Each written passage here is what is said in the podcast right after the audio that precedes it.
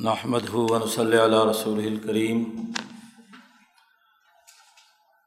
اما بعد، قال الامام حجت الاسلام شاہ ولی اللہ دہلوی و اما المقامات الحاصلہ للنفس، قلب، عقل، ان دونوں کے مقامات اور احوال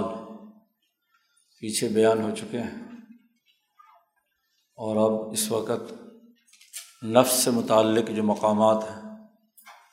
انہیں یہاں بیان کرتے ہیں، اور پھر اس سے متعلق جو احوال ہیں ان کا تذکرہ ہوگا۔ شاہ صاحب فرماتے ہیں وَأَمَّا الْمَقَامَاتِ الْحَاصِلَةُ لِلنَّفْسِ،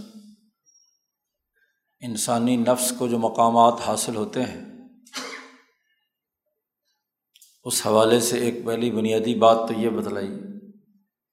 کہ من جہت تسلط نور الایمان علیہا وقہرہ ایہا، کہ نفس کے جتنے بھی مقامات ہیں وہ اس اساس پر ہے کہ نور ایمانی جو عقل میں آیا ہے وہ انسانی نفس پر اپنا تسلط حاصل کر لے، قبضہ کر لے، اور اس پر قہر کر کے اسے اپنے تابع بنا لے، اور اس کی بد خصلتوں کو، خسیس اور کمتر صفات کو ختم کر کے بدل کر اچھی اور عمدہ صفات اس کے اندر پیدا کر دے۔ تین باتیں فرمائی ہیں، تین پہلوؤں سے نفس کو مقامات حاصل ہوتے ہیں۔ ایک تو نور ایمانی کا اس نفس پر تسلط ہو، دوسرا اس نور ایمانی کا اس نفس پر قہر اور غلبہ ہو، اور تیسرے یہ کہ اس میں جو خسیس قسم کی، پست اور گندی قسم کی صفات ہیں نفس کے اندر پائی جاتی، ان کو وہ بدل کر اچھی اور فاضل صفات کے اندر تبدیل کر دے، تغیر کر دے۔ یہ تین باتیں نفس میں پیدا ہوتی ہیں تو اس سے مقامات حاصل ہوتے ہیں۔ اب نور ایمان دراصل عقل میں پیدا ہوتا ہے۔ عقل کے جو مقامات پیچھے پانچ بیان کیے گئے تھے، یقین سے لے کر باقی، تو ان مقامات کے اثرات قلب پر آتے ہیں، اور پھر قلب چونکہ حاکم ہے نفس پر تو وہ نفس میں تبدیلیاں اور تغیرات پیدا کرتا ہے۔ نور ایمان عقل سے قلب میں اور قلب سے نفس میں منتقل ہوتا ہے۔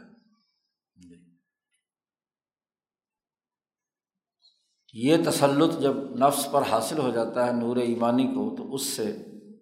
اچھی صفات پیدا ہوتی ہیں۔ کون کون سی ہیں؟ چار مقامات بنیادی طور پر نفس میں پائے جاتے ہیں۔ نفس چونکہ شہوات اور خواہشات اور مطالبات کا مرکز ہے، وہ حیوانی تقاضوں کو پورا کرنے کے لیے ہر وقت مطالبے کرتا رہتا ہے، اس لیے اس کا جو پہلا مقام ہے وہ توبہ ہے، کہ وہ اپنی غلط خواہشات اور شہوات سے توبہ کرتا رہے۔ جب نور ایمان بذریعہ قلب عقل سے نفس پر مسلط ہوتا ہے تو جو کیفیت، جو حالت، جو مقام انسان میں سب سے پہلے آتا ہے وہ توبہ ہے۔ اس لیے نمبر ایک التوبہ۔ چار کل مقامات یہاں شاہ صاحب نے بیان کیے ہیں، اور توبہ کے لیے بڑی بنیادی شرط جو کئی دفعہ پہلے بھی بیان ہوتی ہے کہ جو جرم کیا ہے، غلطی کی ہے، نفس نے کسی بد خصلتی کا اظہار کیا ہے، گناہ کا کوئی کام کیا ہے، اس پر پورے دل سے، صدق دل سے ندامت ہو، نفس کو شرم آئے۔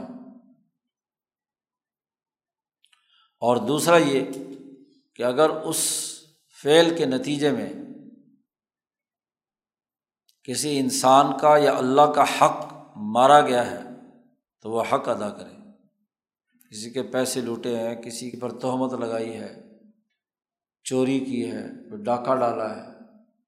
یا اللہ کا کوئی حق چھوڑا ہے، نماز چھوڑی ہے، فرض نماز، تو اس کی قضائے مافات،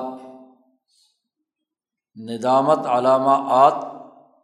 قضائے مافات، اور اس بات کا عزم کرنا، تیسری شرط یہ ہے کہ آئندہ وہ یہ حرکت نہیں کرے گا۔ یہ کیا کہلاتی ہے؟ توبہ۔ تو سب سے پہلا یہ مقام ہے فَأَوَّلُهَا،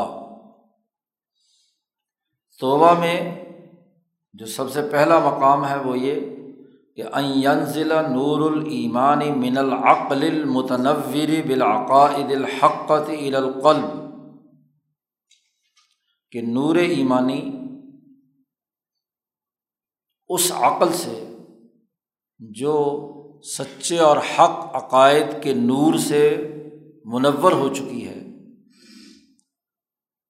اس عقل سے قلب کی طرف منتقل ہو۔ سب سے پہلے نور ایمانی ایسی عقل سے جو سچے اور صحیح عقائد کی بنیاد پر روشنی حاصل کر چکی ہے، المتنور بالعقائد الحقہ، وہ عقل مراد ہے یہاں، کہ خود نور یقین اور نور ایمان سے عقل بھرپور ہو، اور پھر اس عقل سے وہ نور الی القلب، فیزدوج بجبلۃ القلب، اور وہ قلب پر اتر کر قلب کی فطرت بن جائے، اس کے ساتھ اس طرح مکس ہو جائے، ازدواج ہو جائے، اس کا ایسی شادی اور نکاح ہو جائے کہ قلب کی جبلت کا حصہ بن جائے وہ عقلی نور ایمانی۔ جبلت قلب کے ساتھ جب وہ مکس ہو جاتی ہے، یعنی قلب اور عقل ایک پیج پر آ جاتے ہیں، پھر اس کے بعد اگلا مرحلہ، تین اگلے مرحلے بیان کیے ہیں، فَيَتَوَلَّدَ بَيْنَهُمَا زَاجِرٌ يَقْهَرُ النَّفْسَ وَيَزْجُرُهَا عَنِ الْمُخَالِفَاتِ، قلب اور عقل جو نور ایمانی سے منور ہو چکے ہیں، اس کے نتیجے میں قلب اور عقل میں ایسی ڈانٹ ڈپٹ کی حالت پیدا ہو جائے، زاجر، ڈرانے اور دھمکانے والا وجود میں آ جائے، جو نفس پر غلبہ پا لے۔ عقل اور قلب کے باہمی نورانی ملاپ سے ایک ایسی ڈانٹ ڈپٹ کرنے والا، نفس کو روکنے والا زاجر وجود میں آ جائے جو نفس پر غالب آئے، اور پھر اسے نور ایمانی کے تقاضوں کے جتنے بھی مخالف پہلو ہیں ان سے روکے، جو تو ضرورت اور تقاضے کے مطابق ہے، نفس کا کھانا پینا وغیرہ وغیرہ شریعت کے مطابق ہے تو اس کو تو رہنے دے، اور اس سے زائد کی وہ خواہشات اور مطالبات کرے، ناجائز حکم توڑے، کوئی حرام کھانے کا اور حرام کاری کرنے کا، تو یہ جو نور ایمانی کا زاجر ہے یہ اس کو چابک رسید کرے کہ خبردار یہ حرکت نہیں کرنی۔ توبہ کا سب سے پہلا عمل یہ ہے، اور جب وہ کوئی غلط نفس نے مطالبہ کیا اور نور ایمانی جو قلب اور عقل کے درمیان پیدا ہوا تھا اس نے آ کر ڈانٹ ڈپٹ کی، تو اس کے نتیجے میں ایسی ندامت بھی پیدا ہو قلب اور عقل کے نور ایمانی کے نتیجے میں، ندامت پیدا ہو جو نفس پر غالب آ جائے، اور نفس کو شرمندگی محسوس ہو کہ یہ تم نے برا خیال یا برا عمل کیوں پالا، اس پر ندامت اور شرم آئے اسے، وَيَعْتِي عَلَيْهَا، اور اس کے اوپر غالب آئے، اور وَيَأْخُذُ بِالتَّلَابِيبِهَا، اس کے گریبان پکڑ لے، جی گریبان جو بند کرنے کی یہ جگہ ہوتی ہے، ہار وغیرہ بھی یہاں ڈالتے ہیں، لبا، تو اس کو پکڑ لے، گریبان پکڑے۔ تیسری کیفیت یہ ہے کہ انہی عقل اور قلب کے باہمی ملاپ اور نورانی عقل سے، نور سے، ان کے درمیان ایک عزم بھی پیدا ہو، کیونکہ عزم کا مرکز قلب ہے، تو عزم پیدا ہو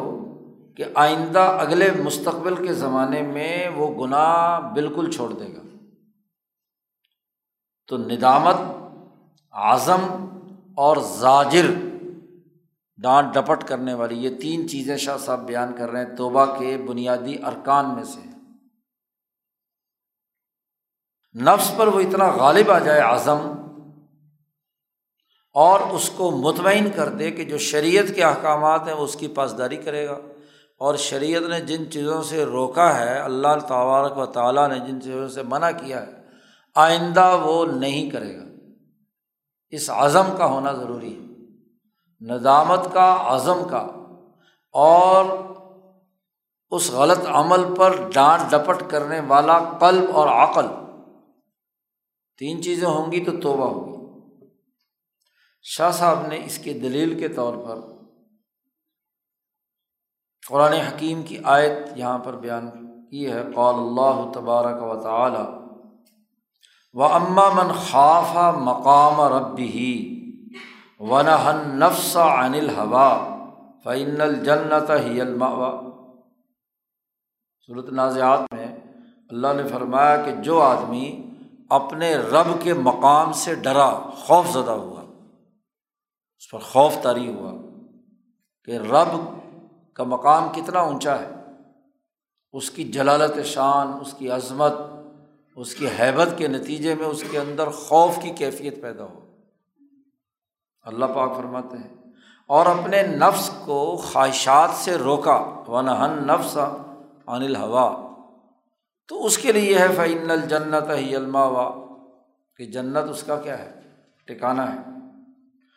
تو اللہ کے خوف اور اس کے مقام کا ڈر اس کو جنت میں پہنچانے کا ذریعہ بنے گا۔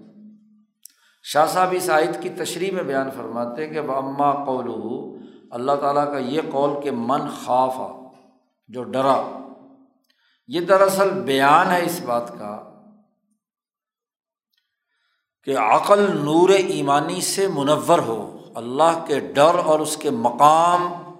اور کائنات پر اس کی قدرت اور گرفت، اس کے مالک الملک اور شہنشاہ ہونے کا یقین اس قدر غالب آ جائے کہ عقل اس نور ایمانی سے منور ہو جائے، اور خوف کا نتیجے میں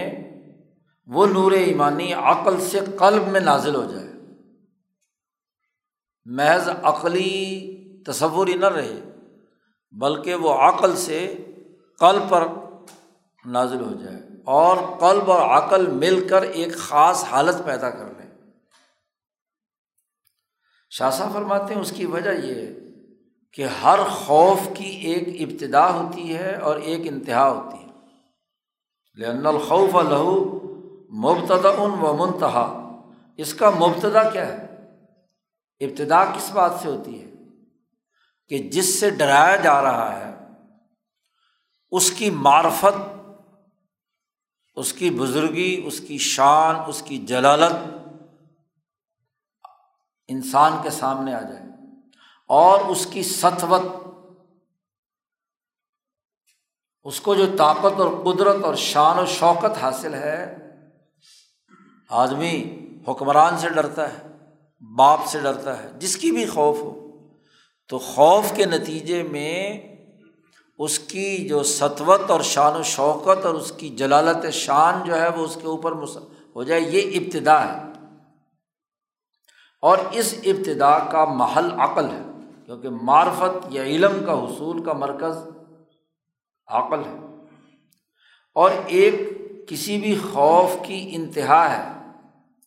جہاں جا کر وہ خوف مکمل ہوتا ہے۔ شاہ صاحب فرماتے ہیں کہ وَمُنْتَهَاهُ فَزْعٌ وَقَلَقٌ وَدَهْشٌ، گھبراہٹ ہے، دل میں دھڑکن تیز ہو جاتی ہے اور وہ خوف زدہ ہو جاتا ہے، دہشت زدہ ہو جاتا ہے۔ یہ تینوں کیفیتیں قلب کے اندر پائی جاتی ہیں، اس کا محل قلب ہے۔ تو معرفت اور سطوت خداوندی کے نتیجے میں ذات باری تعالیٰ سے اس کی شان کے سامنے ایسا خوف، ایسی دہشت، ایسی گھبراہٹ طاری ہو جائے کہ وہ اللہ نے جن کاموں سے روکا ہے اس کی نفرت، اس سے علیحدگی، اس کی طاقت اور حکمرانی کے سبب اس کے قلب کے اندر بیٹھ جائے، اس کا محل قلب ہے۔ یہ جب خوف پیدا ہو گیا ذات باری تعالیٰ کا، اور واما قولہ، اللہ کی اس آیت میں کہا ونہن نفس، کہ اس خوف کی جو عقل سے لے کر قلب تک، ہاں جی، جو نور ایمان حاصل ہو چکا ہے، اس کے نتیجے میں آیت کے اگلے حصے میں کہا گیا کہ اس نے آ کر نفس کو روکا۔ تو دراصل یہ بیان ہے اس نور کے نزول کا جو قلب اور عقل کے دوباہمی ملاپ سے اس کے اندر وجود میں آیا ہے۔ لوقاعۃ القلب الی النفس، کہ قلب جو ہے وہ نفس کی خواہشات اور ان کی تمام چیزوں پر غالب آ کر روکے، شدت کے ساتھ اسے دفع کرے۔ قلب حکم دے نفس کو کہ خبردار، یہ غلط کام نہیں کرنا۔ اس کا قہر غالب آ جائے اس پر، اس کو ڈانٹ ڈپٹ کرے۔ ثم انقہار رہا و انزجارہا تحت حکمہ، اسی کے حکم کے ماتحت اس کے اندر تمام غلبہ اور ڈانٹ ڈپٹ کا عمل اور غلبے کا عمل اس کے اندر ہو۔ پہلے مرحلے پہ نفس کو ایک خواہش پیدا ہوئی یا ایک غلط کام اس سے ہوا، اور نور ایمانی نے، عقل متنور نے قلب کو منور کر کے دونوں نے مل کر نفس کو روکا۔ تو آدمی خوف زدہ ہوا اور اس نے وہ عمل چھوڑ دیا۔ لیکن ایک دفعہ سے یہ مقام پیدا نہیں ہو جاتا۔ شاہ صاحب کہتے ہیں پھر دوبارہ یہ عقل سے نور ایمانی دوسری مرتبہ آیا، پھر دل سے کیا ہے جڑا، پھر اس سے اللہ کی طرف رجوع کرنے کی کیفیت پیدا ہوئی، اللجا الی اللہ، ویفضی ذالک الی الاستغفار والانابہ، اور اس کے نتیجے میں اس کے اندر کیفیت پیدا ہو اللہ سے مغفرت طلب کرنے کی، استغفر اللہ ربی من کل ذنب و اتوب الیہ، انابت، اللہ کی طرف رجوع کرنے کی۔ اور یہ جو استغفار ہے، والاستغفار یفضی الی الثقالہ، یہ دل کو سیکل کرتا ہے، صاف ستھرا کرتا ہے، نفس کو صاف ستھرا کرتا ہے۔ نفس پر جو میل کچیل، زنگ آلودگی، اس گناہ کے کالے اثرات پیدا ہوتے ہیں، تو استغفار اس نفس سے اسے دور کر کے صاف کر دیتا ہے۔ یہ کیسے صاف کرتا ہے؟ اس کی حقیقت خود نبی اکرم صلی اللہ علیہ وسلم نے اس حدیث میں بیان فرمائی ہے۔ قال رسول اللہ صلی اللہ علیہ وسلم، نبی اکرم صلی اللہ علیہ وسلم نے فرمایا کہ ان المؤمن اذا اذنب، مومن آدمی جب اس سے گناہ سرزد ہو جاتا ہے، گناہ کر لیتا ہے، تو کانت نقطۃ سوداء فی قلبہ، کالا سیاہ نقطہ اس کے دل پر لگ جاتا ہے۔ فإن تاب، اگر وہ توبہ کرے، نور ایمانی کے نتیجے میں اس نفس کی ڈانٹ ڈپٹ کر کے توبہ اور استغفار کر لے، واستغفر، تو سقل قلبہ، نبی اکرم صلی اللہ علیہ وسلم نے فرمایا اس کا دل صاف ہو جاتا ہے۔ سیقل کہتے ہیں ریگ مار سے کسی چیز کو چمکانا، میل کچیل، زنگ ونگ نکال دینا، اس کو کہتے ہیں عربی میں سیقل کرنا۔ سقل قلبہ، وَإِنْ زَادَ زَادَتْ حَتَّى تَعْلُوَ قَلْبَهُ، جتنا وہ سیکل کرتا رہے گا، جتنا استغفار پڑے گا، جتنی توبہ کرے گا، تو وہ بھی بڑھتی رہے گی۔ یا گناہ کا کام کیا تو گناہ زیادہ ہوتا چلا جائے گا،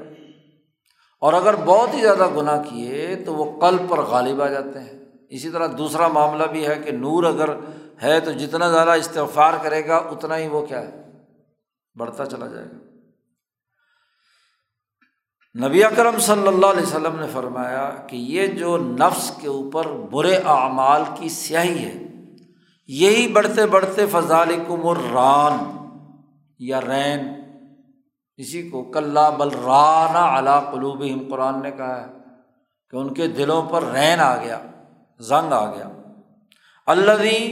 ذکر اللہ تعالیٰ، جیسا کہ اللہ تعالیٰ نے ذکر کیا ہے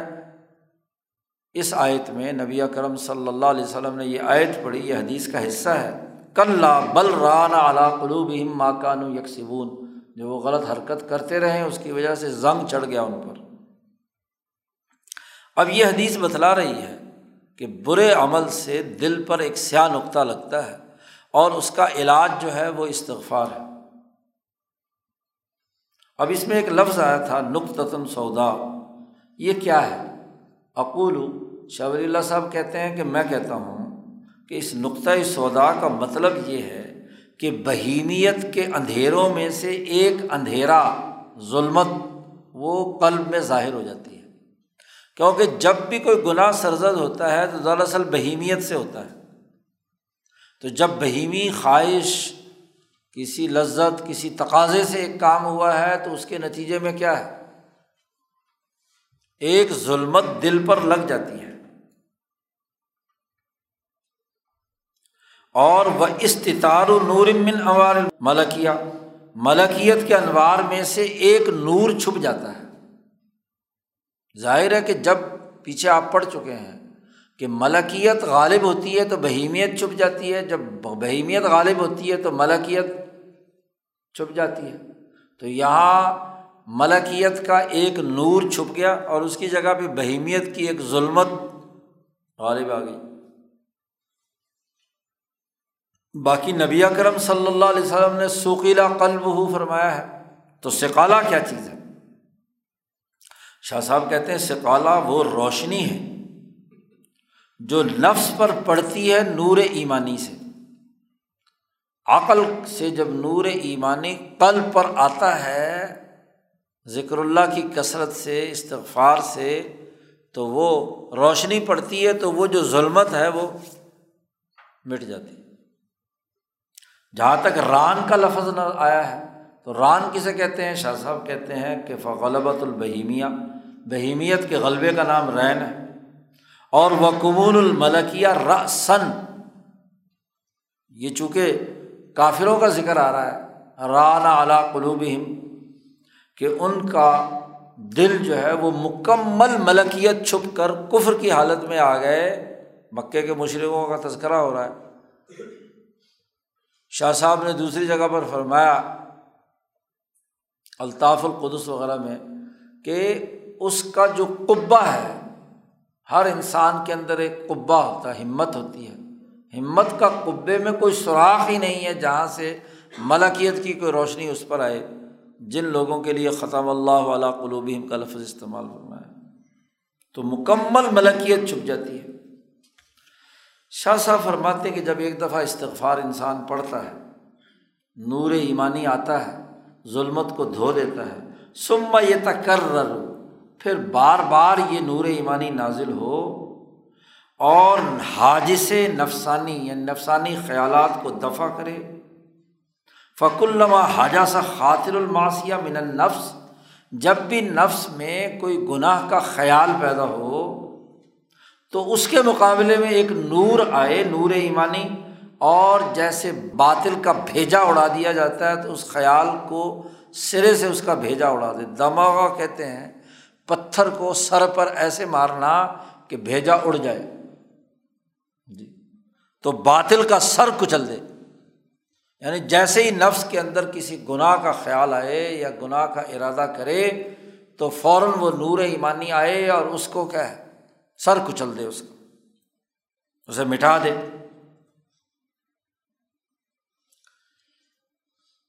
اس توبہ کی اس حقیقت کو نبی اکرم صلی اللہ علیہ وسلم نے ایک اور حدیث میں بھی بیان فرمایا ہے۔ توبہ کے مقام، اور یہ جو یہاں منظر بیان کیا ہے نبی اکرم صلی اللہ علیہ وسلم نے، وہ ایسا ہو جائے جو آگے حدیث میں ہے، قال رسول اللہ صلی اللہ علیہ وسلم، نبی اکرم صلی اللہ علیہ وسلم نے فرمایا، مشکات شریف میں یہ حدیث ہے جی لمبی، فرمایا کہ ضرب اللہ مثلا صراطا مستقیما، اللہ ایک مثال بیان کرتا ہے کہ ایک بڑا سیدھا راستہ ہے، شاہراہ ہے، صراط مستقیم، اور اس کے دونوں طرف چھوٹے چھوٹے راستے ہیں، سوران دیواریں ہیں، جو بھی شاہراہ عام ہو، موٹر وے ہو، اس کے لیے لازمی ہوتا ہے کہ دونوں طرف دیواریں ہوں۔ نبی اکرم صلی اللہ علیہ وسلم نے فرمایا شاہراہ مستقیم وہی ہوتی ہے کہ جس میں کوئی ادھر ادھر سے کوئی مداخلت نہ ہو، کوئی شیطان، کوئی بکری، کوئی بھیڑ، کوئی جانور، یا کوئی بے وقوف قسم کا دیہاتی جو ہے نا موٹر وے پہ چڑھ کر اپنی جان سے جائے یا حادثہ کروائے۔ شاہراہ تو وہی کہلائی جائے گی نا، اسی کو شاہراہ کہیں گے۔ صراط مستقیم اللہ مثال بیان کرتا ہے، اس کے دونوں طرف اس صراط مستقیم کے سورانی، سور کہتے ہیں دیوار کو جی، تو دونوں طرف کیا ہے، مسلسل دیوار ہے۔ لیکن معاملہ یہ ہے کہ ادھر ادھر اترنے کے لیے فیہما ابواب مفتحۃ، کچھ دروازے کھلے ہوئے ہیں، ونڈو کھلی ہوئی ہے، کہیں نہ کہیں اترنا پڑتا ہے۔ چلیے، وعلی الابواب سطور مرخات، نبی اکرم صلی اللہ علیہ وسلم نے فرمایا کہ ان دروازوں کو جو صراط مستقیم پر ہیں پردے لٹکے ہوئے ہیں، سطور پردے ہیں جو مرخات لٹکے ہوئے ہیں۔ وعند رأس الصراط، جو راستے کا سرا ہے نا، وہاں ایک دائی کھڑا ہوا ہے، وہ کہتا ہے آؤ، بلا رہا ہوتا ہے اپنی طرف جی، مومن کو سیدھے راستے کی شاہراہ پر دائی بلا رہا ہوتا ہے۔ نبی اکرم صلی اللہ علیہ وسلم نے پہلے یہ مثال بیان فرمائی، اور وہ کہتا رہتا ہے کہ استقیموا علی الصراط، لوگوں بالکل سیدھے آنا، ادھر ادھر راستوں میں، دروازوں میں، کھڑکیاں کھڑکیاں ادھر ادھر کھلی ہوئی ہیں، جاتیاں جوتیاں، اگر گاڑی چلانے والا ادھر دیکھے تو پھر ایکسیڈنٹ ہی ہوگا نا۔ ادھر ادھر مت دیکھنا، سیدھے چلے آنا، ادھر ادھر مڑنا بھی نہیں ہے۔ استقیموا علی الصراط کا اعلان کرتا رہتا ہے،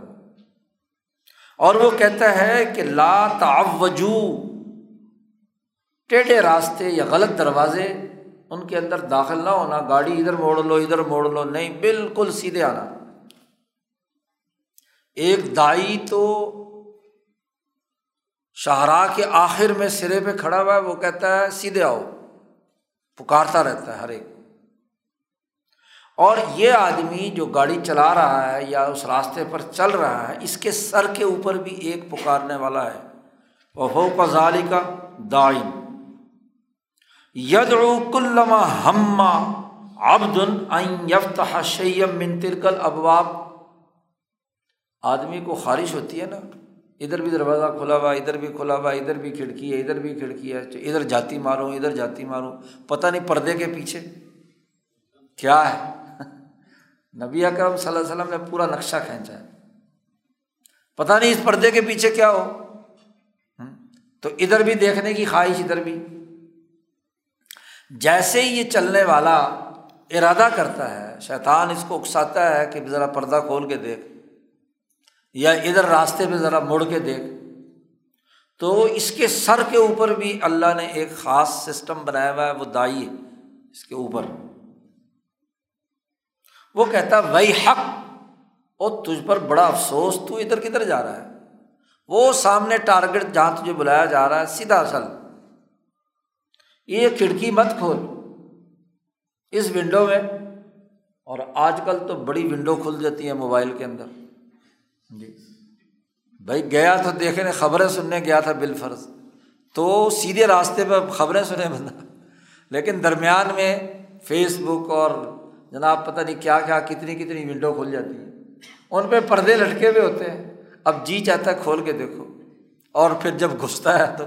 پھر اس سے اندر ایک اور پردہ کھل جاتا ہے، پھر اس کے اندر ایک اور پردہ کھل جاتا ہے۔ جی کیسی مثال دی ہے جی نبی اکرم صلی اللہ علیہ وسلم نے،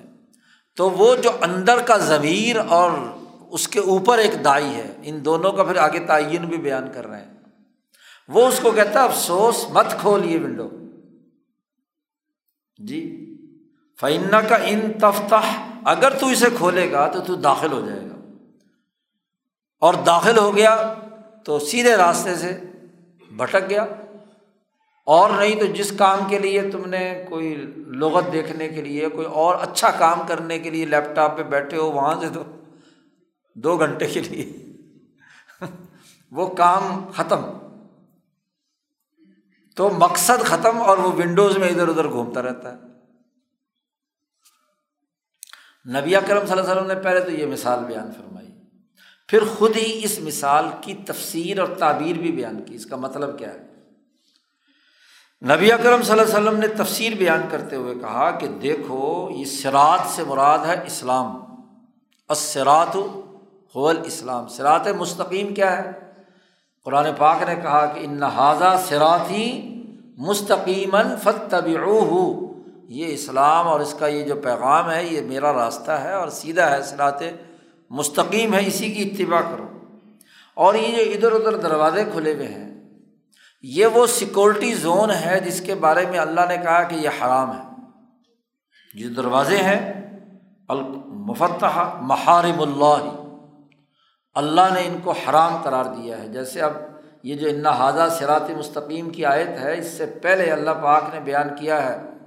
کہ قل تعالوا اتل ما حرم ربکم علیکم الا تشرکوا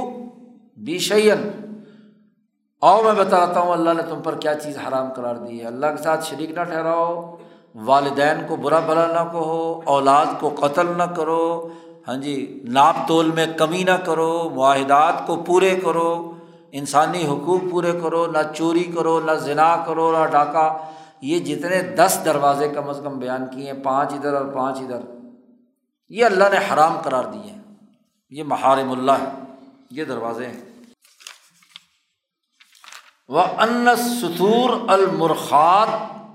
حُدُودُ اللَّهِ، یہ جو سطور ہیں پردے لٹکے ہوئے ہیں، یہ اللہ نے جو حد مقرر کی ہے کہ یہ ریڈ لائن کراس نہیں کرنی،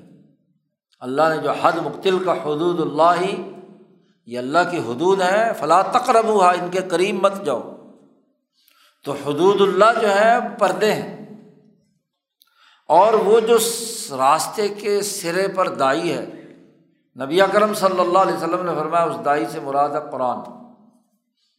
اسلام کی شاہراہ پر قرآن اپنی طرف دعوت دیتا ہے، اور وہ داعی جو اس کے سر پر ہے وہ ہوا واعظ اللہ فی قلب کل مؤمن، عقل کا وہ نور ایمان جو اس نے کلمہ پڑھا تھا نا، لا الہ الا اللہ محمد رسول اللہ، اور اس ایمانی نور کا جو عقل سے قلب میں آیا ہوا ہے، تو نبی اکرم صلی اللہ علیہ وسلم نے فرمایا کہ یہ واعظ اللہ ہے، یہ روکتا ہے، عقل روکتی ہے نور ایمانی والی، قلب روکتا ہے، نفس کو منع کرتا ہے کہ دیکھو یہ حدود ہیں، دروازے ادھر ادھر کراس نہیں کرنے، سیدھے، وہ قرآن بلا رہا ہے تو تم نے سیدھے چلنا ہے۔ تو یہ اس مثال کے ذریعے سے خود نبی اکرم صلی اللہ علیہ وسلم نے یہ ساری حقیقت واضح کر دی۔ شاہ صاحب فرماتے ہیں میں یہ کہتا ہوں کہ اس حدیث میں نبی اکرم صلی اللہ علیہ وسلم نے 2 داعی کا ذکر کیا، 2 داعی ہیں، ایک داعی جو ہے وہ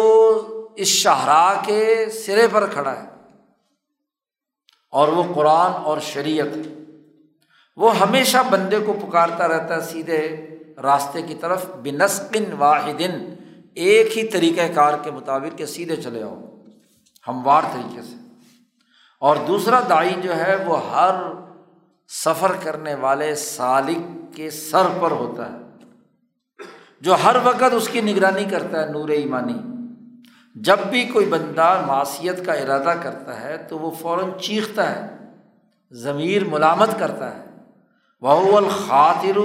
الْمُنْبَجِسُ مِنَ الْقَلْبِ، جو دل سے پیدا ہوا اور وہ جبلت قلب سے اس کا تولد ہوا، اور وہ نور فائز تھا اس عقل سے جو نور قرآن سے منور ہوئی ہوئی تھی، نور قرآنی سے عقل منور ہوئی اور اس سے قلب منور ہوا، اور وہ قلب اور ضمیر ملامت کرتا ہے کہ تو یہ کام غلط کر رہا ہے، مت کر۔ گویا کہ وَإِنَّمَا هُوَ بِمَنزَلَةِ شَرَرٍ يَنْقَدِحُ مِنَ الْحَجَرِ دَفْعَةً بَعْدَ دَفْعَةٍ، چکماک ایک پتھر ہوتا ہے نا جس میں آگ نکلتی ہے، شرارے نکلتے ہیں،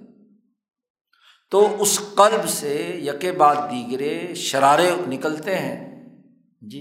یکے بعد دیگرے، اور نفس کو منع کرتے ہیں۔ اس لیے مومن کا ایمان کا نور قلب کو ہاں جی کچوکے لگاتا ہے کہ بھائی تم جو ہے حرکت مت کرو، یہ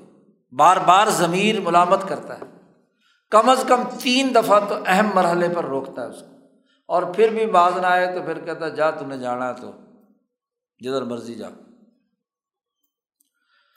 وَرُبَمَا يَكُونُ مِنَ اللَّهِ تَعَالَى، اور بسا اوقات ایسا بھی ہوتا ہے کہ نور عقل یا نور قلب کے سے بھی اوپر اللہ کی خاص مہربانی اپنے خاص بندوں پر ہوتی ہے کہ اچانک ایک لطیفہ غیبی جو ہے وہ پیدا ہوتا ہے، اور وہ اس کی معصیت گناہ اور اس کے درمیان آ کر کھڑا ہو جاتا ہے، حائل ہو جاتا ہے، وہ اس کو زبردستی کرنے نہیں دیتا، نفس کرنا بھی چاہے تو نہیں کرنے دیتا۔ اس کو قرآن حکیم نے برہان سے تعبیر کیا ہے، جس کی طرف اشارہ کیا اللہ تبارک و تعالیٰ کے اس قول میں کہ زلیخا اور یوسف کے قصے میں زلیخا تو بالکل تلی ہوئی تھی، چاروں طرف سے کمرہ بند ہے، بلکہ 7 کمروں کے دروازے بند ہیں، اور خیال جو ہے وہ یوسف کے دماغ میں بھی آ گیا، تو فلولا ارا برہان ربی، فوراً یعقوب علیہ السلام کی تصویر اور برہان جو ہے اللہ نے بھیج دی، اور کہا خبردار یہ کام نہیں کرنا۔ قرآن کہتا ہے لولا ارا برہان ربی، اگر وہ اپنے رب کے برہان کو نہ دیکھتے تو خطرہ تھا کہ کہیں یوسف علیہ السلام بھی، کیونکہ انسان ہیں، جوان ہیں، ہاں جی خود حسین ترین ہے، اور حسین ترین عورت دعوت دے رہی ہے، تو خیال تو آ سکتا تھا نا، تو برہان حائل ہو گیا، اور اس برہان کی وجہ سے یوسف علیہ السلام نے دوڑ لگائی، دروازے کھولتے ہوئے باہر کی طرف نکلے۔ تو بعض اوقات جو اللہ کے مخصوص بندے ہوتے ہیں ان کو روکنے کے لیے برہان بھی آ جاتی ہے، اتنی واضح دلیل کہ جس کا کوئی رد نہیں کیا جا سکتا۔ شاہ صاحب کہتے ہیں وَهَذَا كُلُّهُ مَقَامُ التَّوْبَةِ، جتنی ہم نے یہ گفتگو کی ہے سب کا سب توبہ کا مقام کہلاتا ہے۔ یہ انسان کے اندر اتنا مقام بن جائے کہ غلط بات کا خیال یا غلط کام کا جو معاملہ ہے وہ اس سے رک جائے، اور توبہ اور استغفار کی کیفیت اس کے اندر پیدا ہو جائے، جی اس کے اندر یہ کیفیت طاری ہو جائے، استغفار اس کی زبان پر جاری رہے، ذرا سی بھی غفلت ہو نفس کے کسی عمل کے نتیجے میں تو وہ بے ساختہ اس کی زبان سے اس کے قلب سے استغفار طاری ہو جائے، یہ ہے مقام توبہ۔ نمبر 2 نفس کے مقامات میں سے دوسرا مقام حیا ہے۔ توبہ کا مقام حاصل ہونے کے بعد یہ مقام پیدا ہوتا ہے۔ شاہ صاحب کہتے ہیں جب توبہ کا مقام مکمل ہو جائے تو اس کے نتیجے میں نفس میں ایک خاص ملکہ پیدا ہوتا ہے،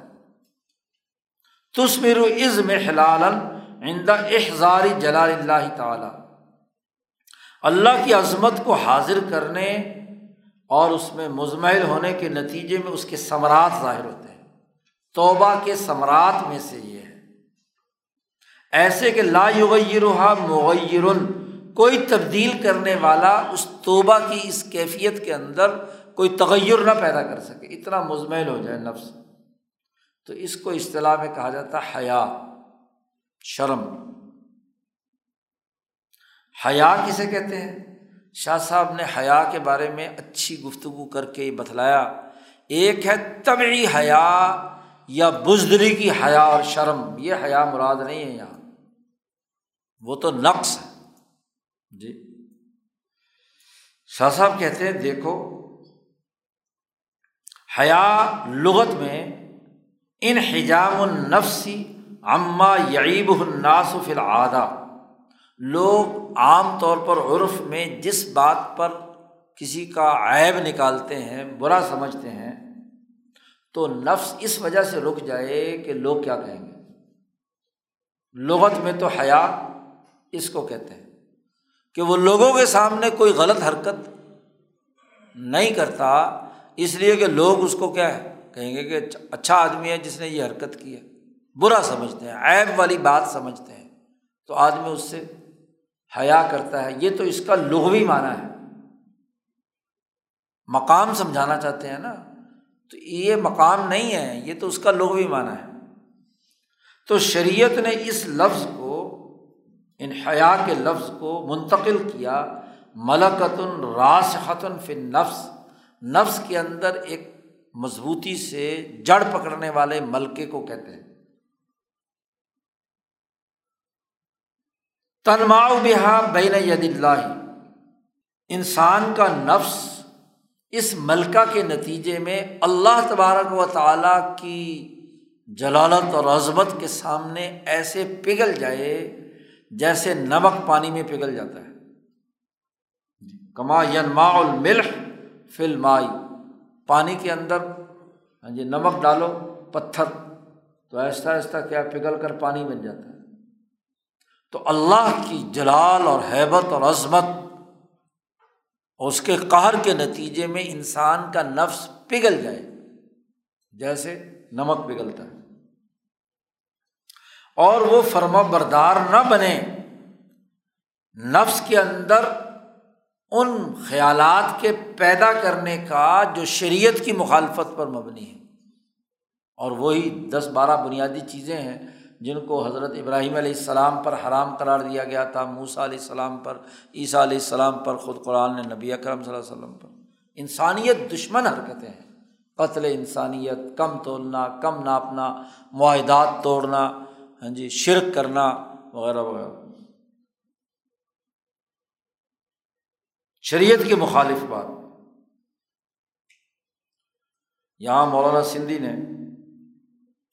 جنید بغدادی کا قول نقل کیا حیا کی تشریح میں نیچے حاشیے میں، وقال الجنید، جنید بغدادی فرماتے ہیں حیا ایک ایسی حالت کا نام ہے کہ جب اللہ کی نعمتوں کا انسان مومن مشاہدہ کرتا ہے تو اس نعمتوں کے شکریہ کی ادائیگی میں کوتاہی محسوس کرتا ہے اور استغفار کرتا ہے کہ جتنی نعمتیں اللہ نے مجھ پر دی ہیں ان کا میں شکر ادا نہیں کر پا رہا، تو اس حالت کو کیا ہے حیا کہتے ہیں۔ جنید جس مقام پر بیٹھے ہیں انہوں نے اونچے درجے کی تعریف کرنی تھی حیا کی، اور زنون مصری کی تعریف بھی نیچے نقل کی ہے کہ حیا دل میں اللہ کی ہیبت و جلال کا پیدا ہونا، اور اس کے نتیجے میں جو غلط حرکت پہلے ہو چکی ہے، گناہ یا کوئی غفلت جی، اللہ کے سامنے پیش ہونے کی وجہ سے اس سے وحشت اور نفرت کرنا۔ تو زنون مصری نے اپنی حالت کے مطابق حیا کی تشریح کر دی، اور جنید جس اعلیٰ مقام پر بیٹھے ہیں انہوں نے اس کے تناظر میں بات کی۔ یہ شریعت نے منتقل کیا۔ اب نبی اکرم صلی اللہ علیہ وسلم نے اس مقام کو، کہ ملکہ راسخہ کا نام ہے، کہ جو انسان کو اللہ کی ہیبت و جلال کے سامنے پگھلا کر رکھ دے، یہ ملکہ، اس کو حیا کہتے ہیں۔ تو نبی اکرم صلی اللہ علیہ وسلم نے فرمایا الحیاء من الایمانی، حیا جو ہے یہ ایمان کا حصہ ہے، ایمانیات میں سے ہے۔ پھر خود نبی اکرم صلی اللہ علیہ وسلم نے حیا کی تفسیر فرمائی۔ اب دیکھو یہ صوفیہ کی جتنی بھی بحثیں ہیں، شاہ صاحب احادیث سے اسے ثابت کرتے ہیں، کہ خود نبی اکرم صلی اللہ علیہ وسلم وضاحت کر رہے ہیں۔ اب لوگ کہتے ہیں تصوف جو ہے نا جی صوفیوں نے اپنی طرف سے گھڑ لیا، یہ تو نبی اکرم صلی اللہ علیہ وسلم نے سکھایا ہے۔ آپ صلی اللہ علیہ وسلم نے فرمایا کہ جو آدمی اللہ سے اچھی طریقے سے حیا کرنا چاہتا ہے، حق الحیائی، جتنا حق حیا کرنے کا حق، تو تین کام کرے۔ نبی اکرم صلی اللہ علیہ وسلم تین کام کرے گا تو کامل حیا والا ہوگا اور کامل ایمان والا ہوگا۔ کیا؟ وہ حفاظت کرے اپنے سر کی، اور سر میں جو چیزیں ہیں، ما وعا، سر نے جو محفوظ کی ہوئے، آنکھیں، زبان، کان، ناک، یہ ساری چیزیں کہاں ہیں؟ چہرے میں ہے نا۔ زبان کا غلط استعمال نہ کرے، کانوں کا غلط استعمال نہ کرے، آنکھوں کا غلط استعمال نہ کرے، خوشبو سونگھنے اور ناک سے سونگھنے کا عمل جو ہے وہ کیا ہے؟ غلط استعمال نہ کرے۔ مثلاً نظر کے بارے میں نبی اکرم صلی اللہ علیہ وسلم نے فرمایا کہ نظر سہم من سہام ابلیس، من ترکہا مخافتی یجد حلاوتہ فی قلبہ، کہ بد نظری کسی نامحرم عورت یا نامحرم مرد پر نظر ڈالنا، یہ شیطان کے تیروں میں سے ایک تیر ہے، جس نے اس سے اس لیے بچا کہ میرا ڈر اور خوف تھا، میرے ڈر سے بچا تو دل میں ضرور مٹھاس پائے گا۔ بد نظری ایک لذت پیدا کرتی ہے انسان میں، اور وہ شیطانی لذت ہوتی ہے، اور جو اللہ کے ڈر سے اسے چھوڑ دے تو حلاوت ایمانی کی مٹھاس اسے کیا ہے؟ اس کے قلب میں محسوس ہوگی۔ تو مثلاً سر اور سر سے متعلق جتنی بھی چیزیں ہیں، نبی اکرم صلی اللہ علیہ وسلم نے فرمایا کہ حیا، کامل حیا کا ایک جز یہ ہے کہ سر اور جو کچھ سر میں ہے اس کی حفاظت کرے، صحیح اور جائز اور ضرورت کی جگہ پہ اسے استعمال کرے، نظر کو، کان کو، زبان کو، وغیرہ وغیرہ۔ اب یہ کون فرما رہا ہے؟ صوفیوں کے سردار، انبیاء کے سردار، نبی اکرم صلی اللہ علیہ وسلم۔ دوسری بات آپ صلی اللہ علیہ وسلم نے فرمائی کہ حیا کا دوسرا اثر یہ ہو کہ اپنا پیٹ اور پیٹ سے متعلقات جتنی بھی چیزیں ہیں ان کی بھی حفاظت کرے، پیٹ اور پیٹ سے نیچے کی تمام چیزیں، پاؤں کی، ٹانگوں کی، شرمگاہ کی، پیٹ میں داخل ہونے والی خوراک کی، ہاں جی، وغیرہ وغیرہ وغیرہ، تمام چیزیں، ما ہوا، پیٹ کے اندر جو کچھ ہے اس کی حفاظت کرے حیا کے نتیجے میں۔ اور تیسری بات آپ صلی اللہ علیہ وسلم نے فرمایا کہ موت کو یاد رکھے، جی، مرنا ہے اور بوسیدہ ہو کر جسم کا گل سڑ کر مٹی میں مل جانا ہے۔ حیا کا تیسرا اثر یہ ہونا چاہیے، نبی اکرم صلی اللہ علیہ وسلم فرما رہے ہیں، جی۔ ترمذی کی یہ روایت ہے، جی۔ اور فرمایا من اراد الآخرۃ، جس نے ارادہ کر لیا آخرت کا تو دنیا کی زیب و زینت چھوڑ دے، تعیشات ترک کر دے، نبی اکرم صلی اللہ علیہ وسلم نے فرمایا۔ آپ صلی اللہ علیہ وسلم نے فرمایا کہ جس آدمی نے یہ کام کر لیا اس نے اللہ سے حیا کا حق ادا کر دیا۔ تو مقام حیا کے لیے یہ چار چیزیں ضروری ہیں، تین چیزیں حفاظت سے متعلق ہیں، ایک موت اور ایک آخرت کے ارادے سے، اللہ کے تعلق سے۔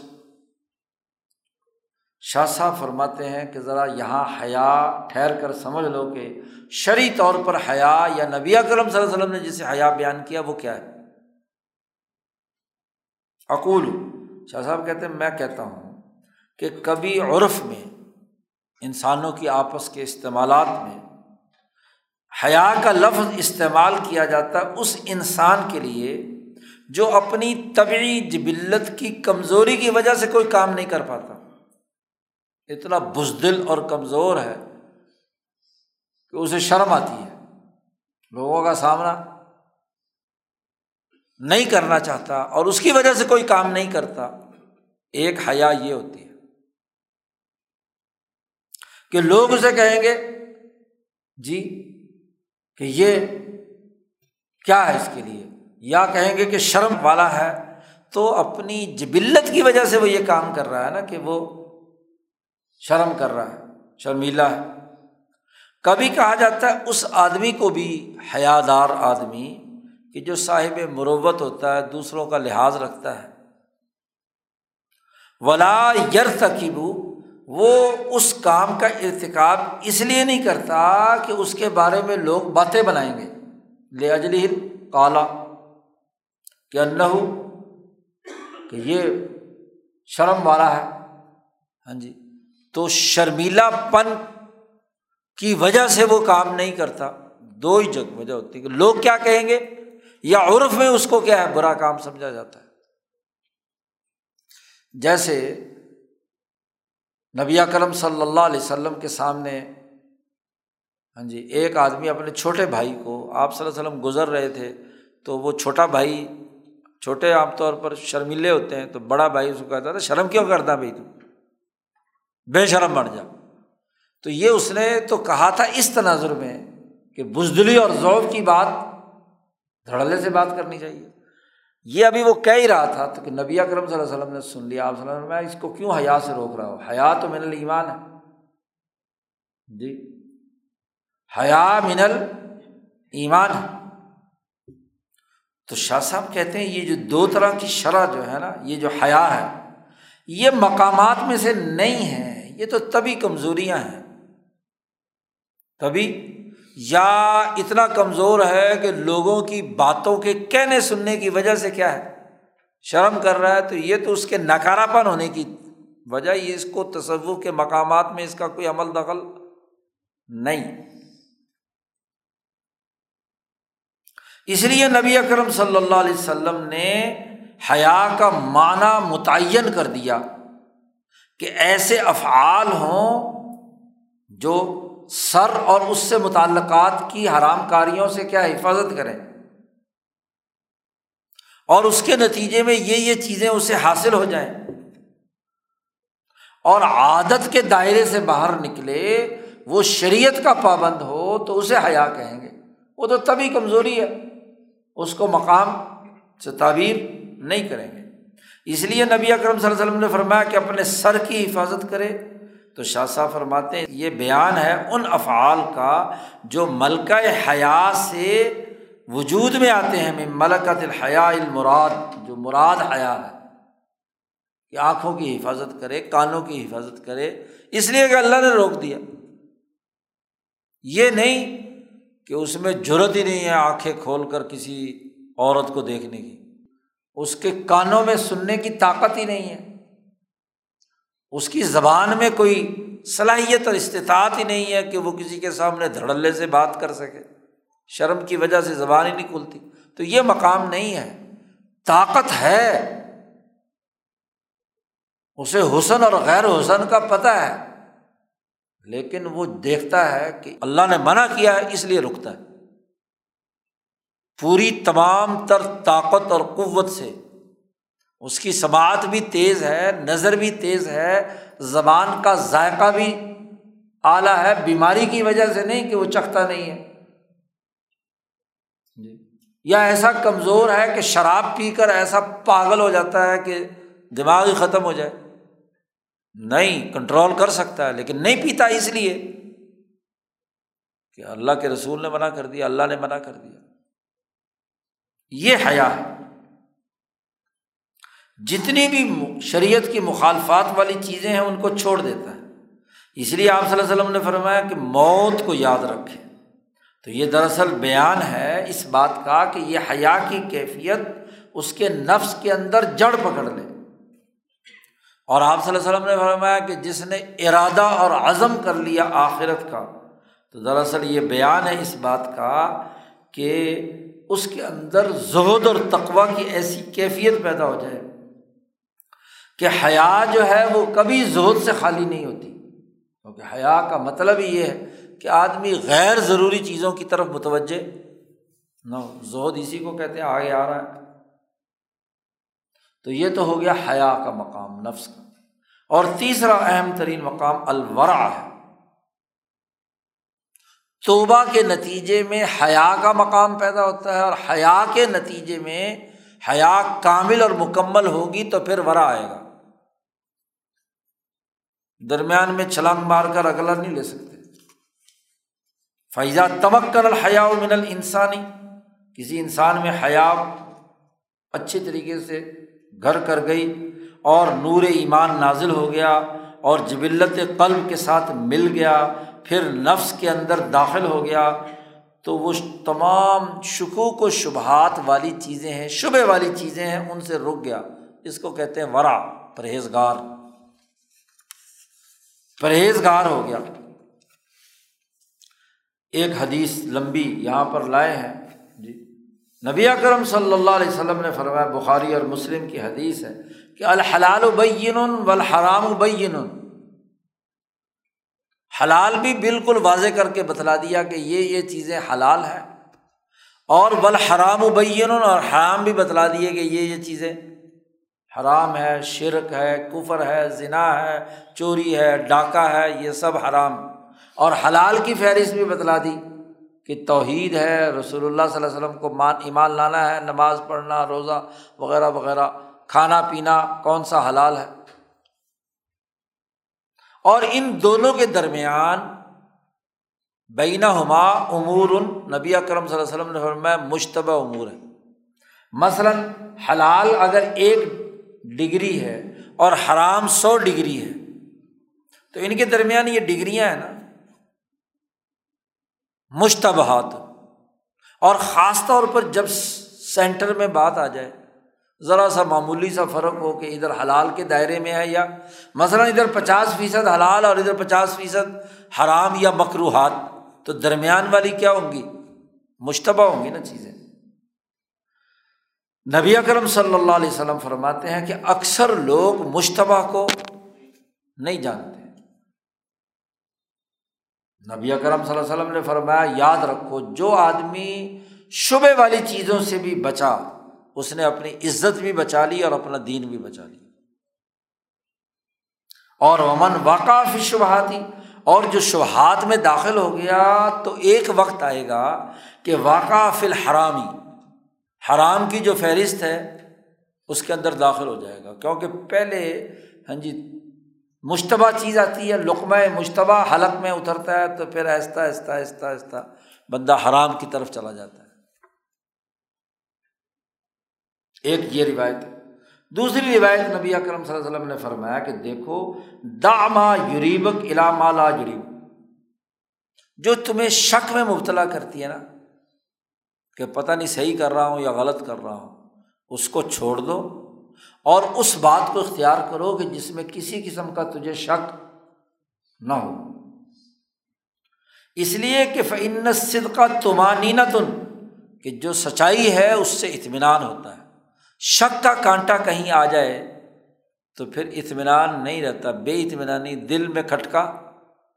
لگا رہتا ہے۔ اور جھوٹ جو ہے وہ شک ہے، ریبا ہے، دوسری روایت۔ تیسری روایت نبی اکرم صلی اللہ علیہ وسلم نے فرمایا کہ بندہ متقین میں سے شمار نہیں ہوتا اس وقت تک جب تک کہ وہ ان چیزوں کو چھوڑے، حتیٰ یدع ما لا بأس به حذرا لما به بأس، ایک وہ کہ جس میں کچھ خرابی ہے، اس ڈر سے ان مشکوک چیزوں کو بھی چھوڑ دے جس میں لا بأس، کوئی حرج کی بات نہیں۔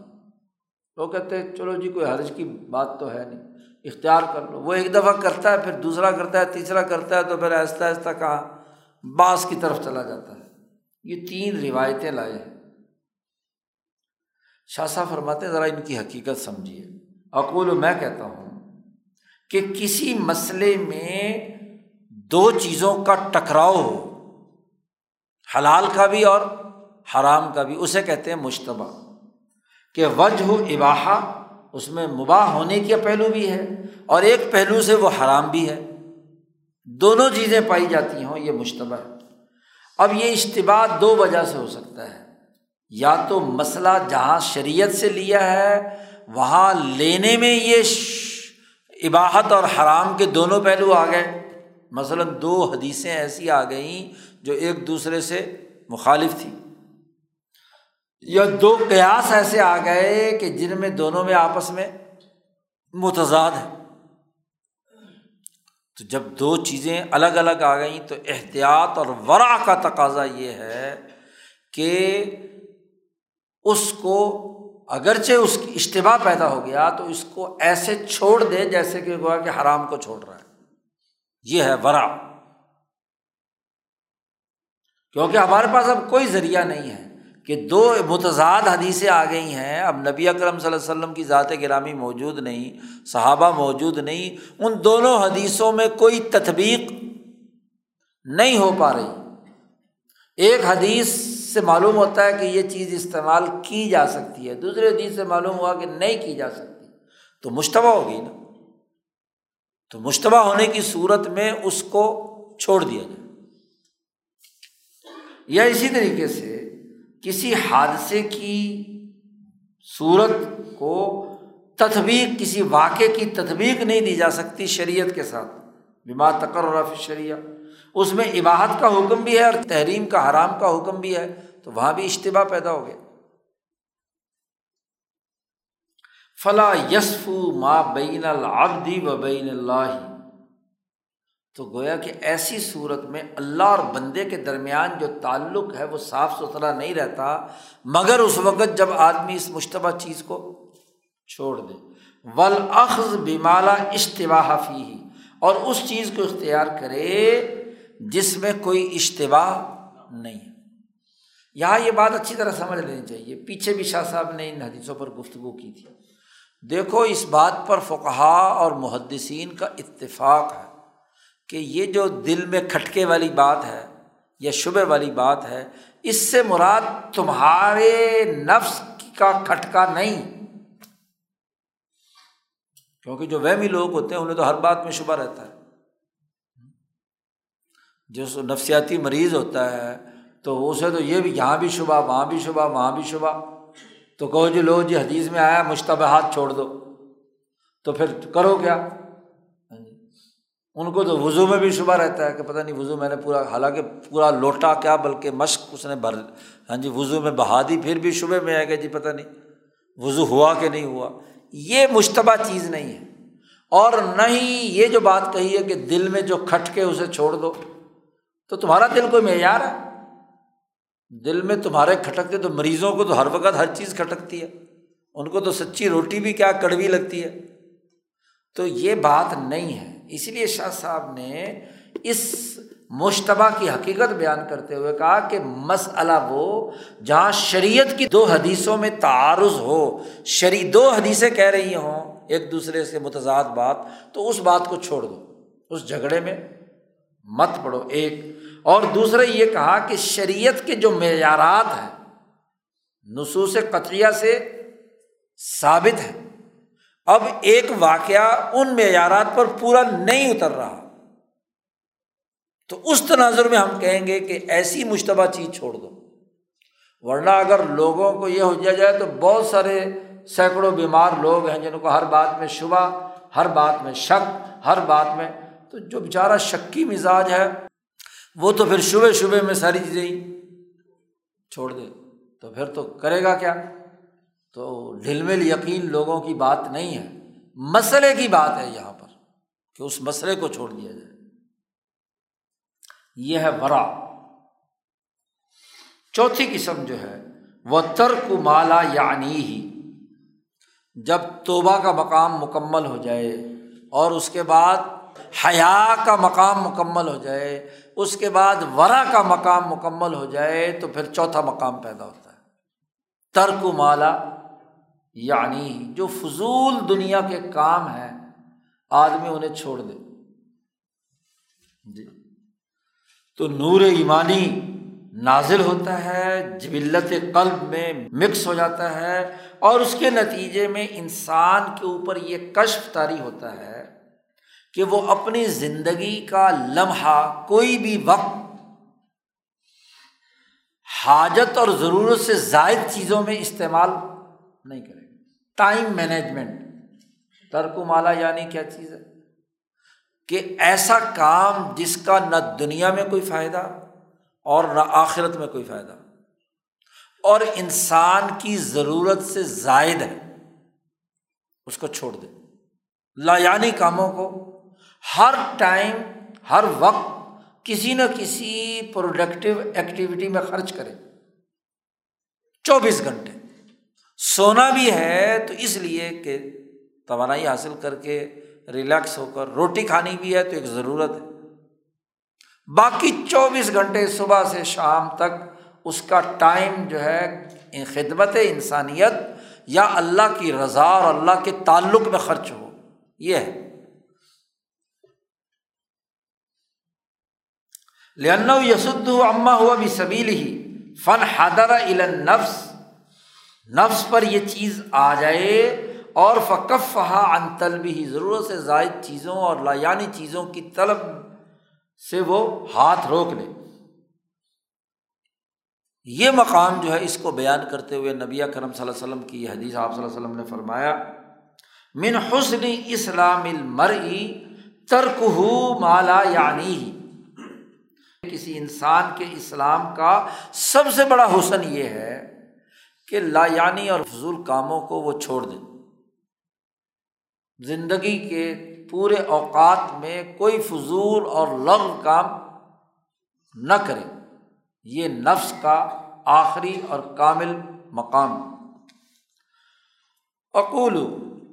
میں کہتا ہوں، شاہ صاحب کہتے ہیں کہ ہر کل شغل بما سوا اللہ، اللہ کے علاوہ ہر وہ مشغولیت جب انسان اختیار کرتا ہے تو وہ کالا نقطہ لگاتا ہے نفس پر، نقطۂ سودا ہوتا ہے، فی مرآۃ النفس، نفس کے آئینے پر ایک سیاہ نقطہ لگ جاتا ہے۔ مرآۃ عربی میں کہتے ہیں آئینہ، شیشہ، ایک ہے مرا اور ایک ہے مرا۔ مرا عورت کو کہتے ہیں اور مرآۃ آئینے کو کہتے ہیں۔ الا ان ما لا بد له منه فی حیاته، سوائے اس ضرورت کے کہ جو اس کی زندگی بسر کرنے کے لیے لازمی اور ضروری چیزیں ہیں، بس اس میں مشغول ہوں۔ اور جب اس کو ایسی چیز مل جائے کہ جو اس کی ضرورت کو پورا کر لے، جی، اور اس لیے اس نیت کے ساتھ کہ اس کی ضرورت پوری کرنے کے لیے اس نے کھانا کھایا ہے، نیند کی ہے، دوسرے کام کیے ہیں، تو وہ اس کے لیے معاف ہے، کیونکہ وہ تو ضرورت ہے، اس کے بغیر تو زندہ رہنا۔ اتنی روٹی کمانی ہے کہ بیوی بچوں کی ضروریات پوری کرنی ہے تو ٹھیک ہے۔ واما سوا ذالک، اس کے علاوہ اللہ کا واعظ مومن کے قلب کو حکم دیتا ہے کہ فضول کاموں سے اپنے ہاتھ کو روک لے۔ اب یہ ترک مالا یعنی ہی، یہی زہد ہے۔ زہد کی تعریف کرتے ہوئے نبی اکرم صلی اللہ علیہ وسلم کی حدیث لائے ہیں کہ ما ہی الزہادہ، زہد کسے کہتے ہیں؟ نبی اکرم صلی اللہ علیہ وسلم نے فرمایا، دیکھو زہد یہ نہیں ہے دنیا میں کہ حلال کو حرام بنا لو، اللہ نے جن چیزوں کو تمہارے لیے حلال قرار دیا ہے تم زہد کے نام پر اس کو کیا بنا لو، حرام بنا لو، یہ زہد نہیں ہے۔ اور نہ ہی یہ زہد ہے کہ جو اللہ نے تمہیں مال دیا ہے اس کو ضائع کرتے پھرو۔ زہد فی الدنیا یہ ہے کہ تمہارے ہاتھ میں جو مال ہے، مثلا یہ چیز ہے، اور اس ہاتھ میں جو تمہارے اندر چیز ہے اس پر زیادہ اعتماد نہ ہو جو اللہ کے قبضے میں ہے۔ یہ ایک ضرورت پوری کرنے کے لیے تھا، بس کافی۔ نبی اکرم صلی اللہ علیہ وسلم نے فرمایا یہ زہد ہے۔ اور زہد یہ ہے کہ اگر کوئی مصیبت تمہیں پہنچی، تمہیں کوئی تکلیف پہنچی ہے، تو اس مصیبت کے نتیجے میں اللہ کی طرف سے جو ثواب اور انعام آنا ہے وہ تمہیں زیادہ پسند ہو اس کے مقابلے میں، جی، ارغب من کا فیہا لو انہا اب کئی طلحہ، اگر وہ تمہارے لیے مصیبت ہے، جانا اس کا ختم ہونے کے مقابلے میں مصیبت کا ہونا تمہارے اجر کو زیادہ بڑھا رہا، اس لیے کہ اللہ کے قضاء و قدر کے تحت یہ معاملہ ہوا ہے۔ تو یہ زہد ہے۔ مولانا احمد علی لہوری نے مولانا سندھی کو خط لکھا، مولانا سندھی وہاں ٹھہرے ہوئے تھے امروڈ شریف میں، دین پور میں، کہ میرے جسم پر پھوڑے پھنسیاں ہیں، تکلیف ہے۔ تو حضرت سندھی نے لکھا کہ اگر صبر کر سکتے ہو اس مصیبت پر تو یہ زہد ہے اور بڑا مقام اور مرتبہ ہے، اور اگر نہیں کر سکتے تو علاج کرا لو۔ تو زہد اسے کہتے ہیں جی۔ تو زہد کو نبی اکرم صلی اللہ علیہ وسلم نے اپنی اس حدیث میں بالکل واضح طور پر بیان کر دیا۔ ابن ماجہ اور ترمذی شریف کی یہ حدیث ہے، مشکات میں آئی۔ اقول، شاہ صاحب کہتے ہیں میں یہ کہتا ہوں کہ زاہد جو دنیا میں ہے، زاہد کو دنیا میں ایسا غلبہ ہو کہ جو اس کو ابھارے سچے عقائد اور افعال محمودہ فی الشرع میں، شریعت میں جن اعمال کی تعریف کی گئی ہے وہ کرے۔ تو نبی اکرم صلی اللہ علیہ وسلم نے بتلا دیا کہ زہد کا محل کیا ہے۔ زہد کا محل وہ ہے کہ شریعت نے جن چیزوں کو حلال قرار دیا ہے اور صحیح قرار دیا ہے اس کو اختیار کرے، اس کے مقابلے میں جو شریعت کے نزدیک پسندیدہ نہیں ہے۔ اس لیے وہ جو زاہدین تین چار صحابہ حضرت عائشہ کے پاس آئے تھے اور انہوں نے کہا جی ہم تو سارا دن روزے رکھیں گے، کسی نے کہا ساری رات ہاں جی عبادت کریں گے، کسی نے کہا میں شادی نہیں کروں گا۔ انہوں نے کہا یہ کیا ہے، یہ کوئی زہد ہے؟ میں نے شادی بھی کی ہے، نماز بھی پڑھتا ہوں، سوتا بھی ہوں، سارے کام کرتا ہوں، روزہ رکھتا بھی ہوں اور روزہ افطار بھی کرتا ہوں جی۔ تو زہد تو یہ، مجھ سے بڑے زاہد تم ہو سکتے ہو۔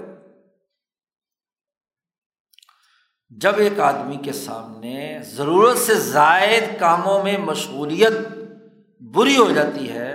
تو وہ اس کو ایسے ناپسند سمجھتا ہے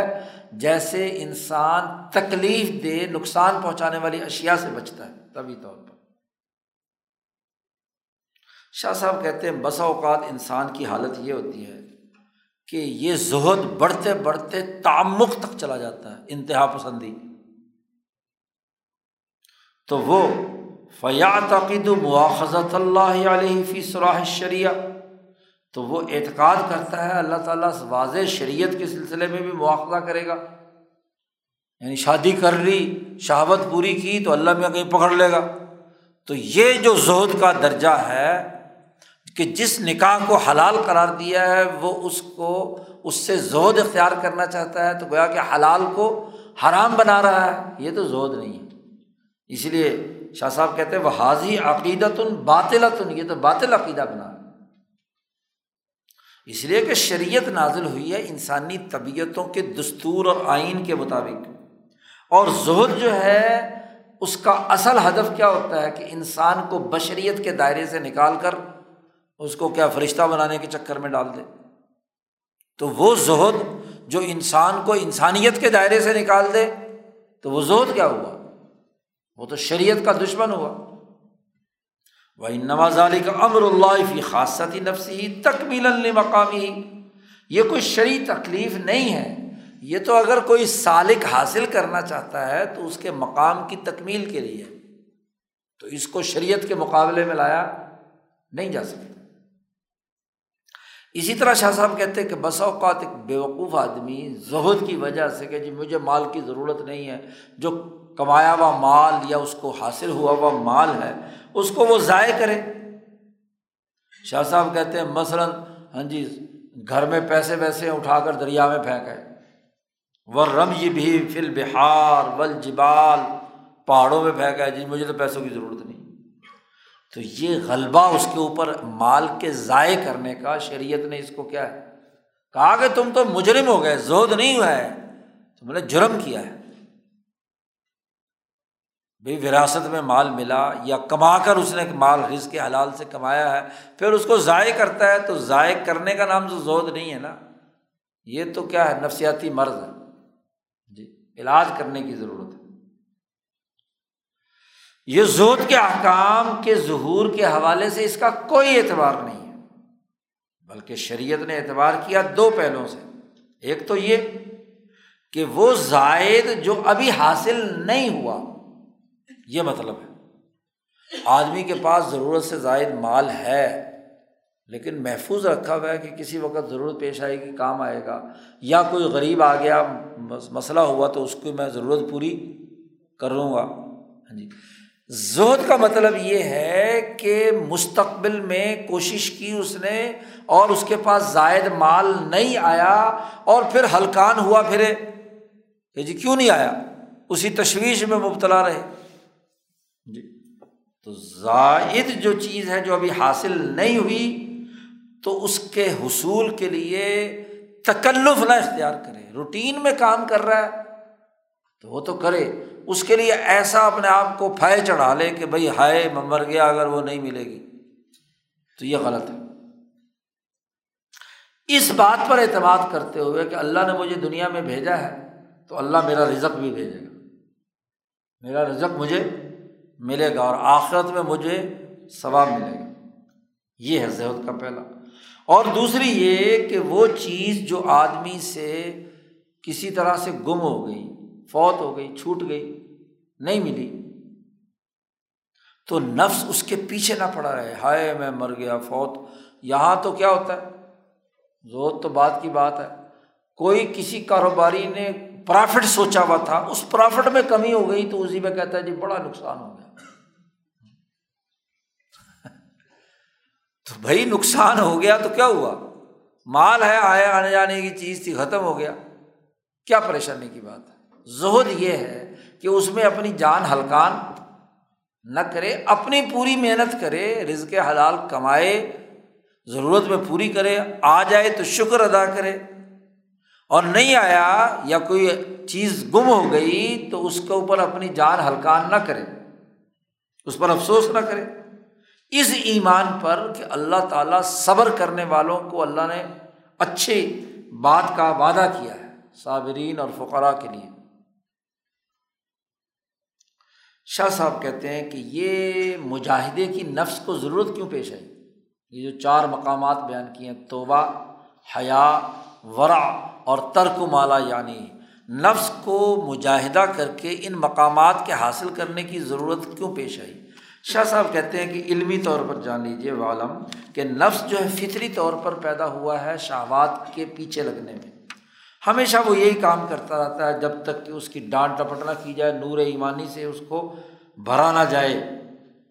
اور یہ یوسف علیہ السلام نے فرمایا، قرآن حکیم میں کہا، وما ابرئ نفسی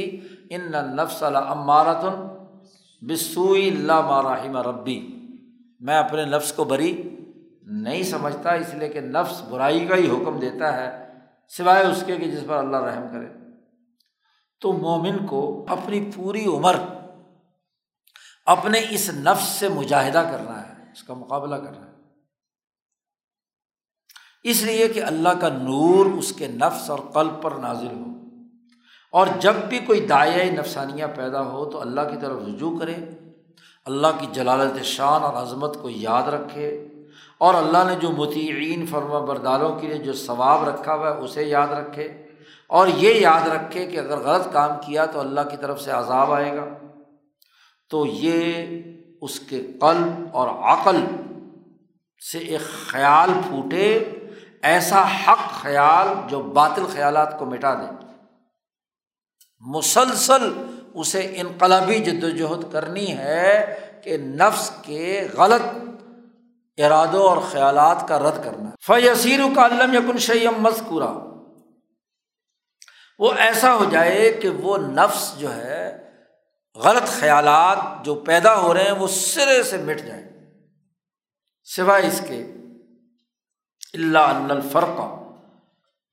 بین العارفی والمستانفی غیر قلیل۔ شاہ صاحب کہتے ہیں کہ یہ نفس کا مجاہدہ جو ہے نا، یہ آخر موت تک کرنا ہے۔ اس میں جو آدمی عرفان ذات حاصل کر چکا ہو، اللہ کی، بڑا عارف باللہ ہو، اور ایک بالکل نیا ابتدائی مبتدی جو سلوک طے کرنا چاہتا ہے، ان میں کوئی بڑا فرق نہیں ہے، ہر ایک کو آخر وقت تک۔ اس لیے اسے بھی وہ کام کرنا ہے، مجاہدہ کرنا ہے اپنے نفس سے۔ اس لیے نفس، اب دیکھو نا، یوسف علیہ السلام نبی ہیں، مجاہدے کے مرحلے سے گزرے ہیں، اور اس کے باوجود بھی اپنے آپ کو کیا کہتے ہیں کہ وما ابری نفسی ان النفس لامارۃ بالسوء۔ اب نبی سے بڑھ کر کسی کو عارف باللہ ہو سکتا ہے؟ نہیں ہو سکتا۔ جب وہ کہتے ہیں کہ میں نفس امارہ سے نہیں بچ سکتا اللہ کے رحم کے بغیر، تو یہ جو نفس کے خلاف مزاحمت اور مجاہدہ ہے، چاہے ابتدائی سالک ہو یا منتہی، ہر ایک کو یہ مجاہدہ کرنا ہے جی۔ اسی لیے نبی اکرم صلی اللہ علیہ وسلم جیسے امام الانبیاء فرماتے ہیں کہ میں روزانہ 100 مرتبہ استغفار کرتا ہوں، استغفر اللہ ربی من کل ذنب واتوب الیہ۔ تو یہاں اور کون مستثنا ہو سکتا ہے کہ جی مجھے استغفار کی ضرورت نہیں؟ التزاحم بین الخواطر۔ باقی رہی یہ بات کہ خیالات کے درمیان ٹکراؤ ہوتا رہتا ہے، تو شاہ صاحب فرماتے ہیں کہ نبی اکرم صلی اللہ علیہ وسلم نے یہ بھی بیان کر دیا کہ دو خیالوں کے درمیان المدافع کیسے کرنا ہے۔ خیال کا توڑ خیال سے کرنا ہے، برے خیال کا توڑ اچھے خیال سے کرنا ہے، اور اس کا طریقہ یہ ہے کہ غلبۃ خاطر الحق علی خاطر الباطل۔ کیا کیا جائے؟ حق کے خیال سے باطل کے خیال کو توڑا جائے اور نفس کو حق کے تابع بنایا جائے، اور جب وہ مطمئنہ اور آداب عقل، اس عقل کے آداب سیکھ لے جو عقل نور ایمانی سے منور تھی، اس کے فرما بردار بن جائے، اور وہ بغیہا علیہ و اباہا منہ اذا کانت عصیہ ابیہ، اگر نفس نافرمانی کرے اور انکار کرے تو وہ جو خیال نور ایمانی کا ہے وہ اس کو روکے اور منع کرے، اس کا مقابلہ کرے۔ اس ساری چیزوں کو نبی اکرم صلی اللہ علیہ وسلم نے بیان فرمایا۔ یہ بین النبی صلی اللہ علیہ وسلم ان تمام کی مدافعت کے بعد بما ضربہ فی مسئلۃ البخل والجود، بخل اور سخاوت کی مثال بیان کرتے ہوئے ان تمام چیزوں کو بیان فرمایا۔ وہ مثال کیا ہے کہ آپ صلی اللہ علیہ وسلم نے فرمایا کہ دیکھو، مثل جنتین من حدید یا جبتین، دو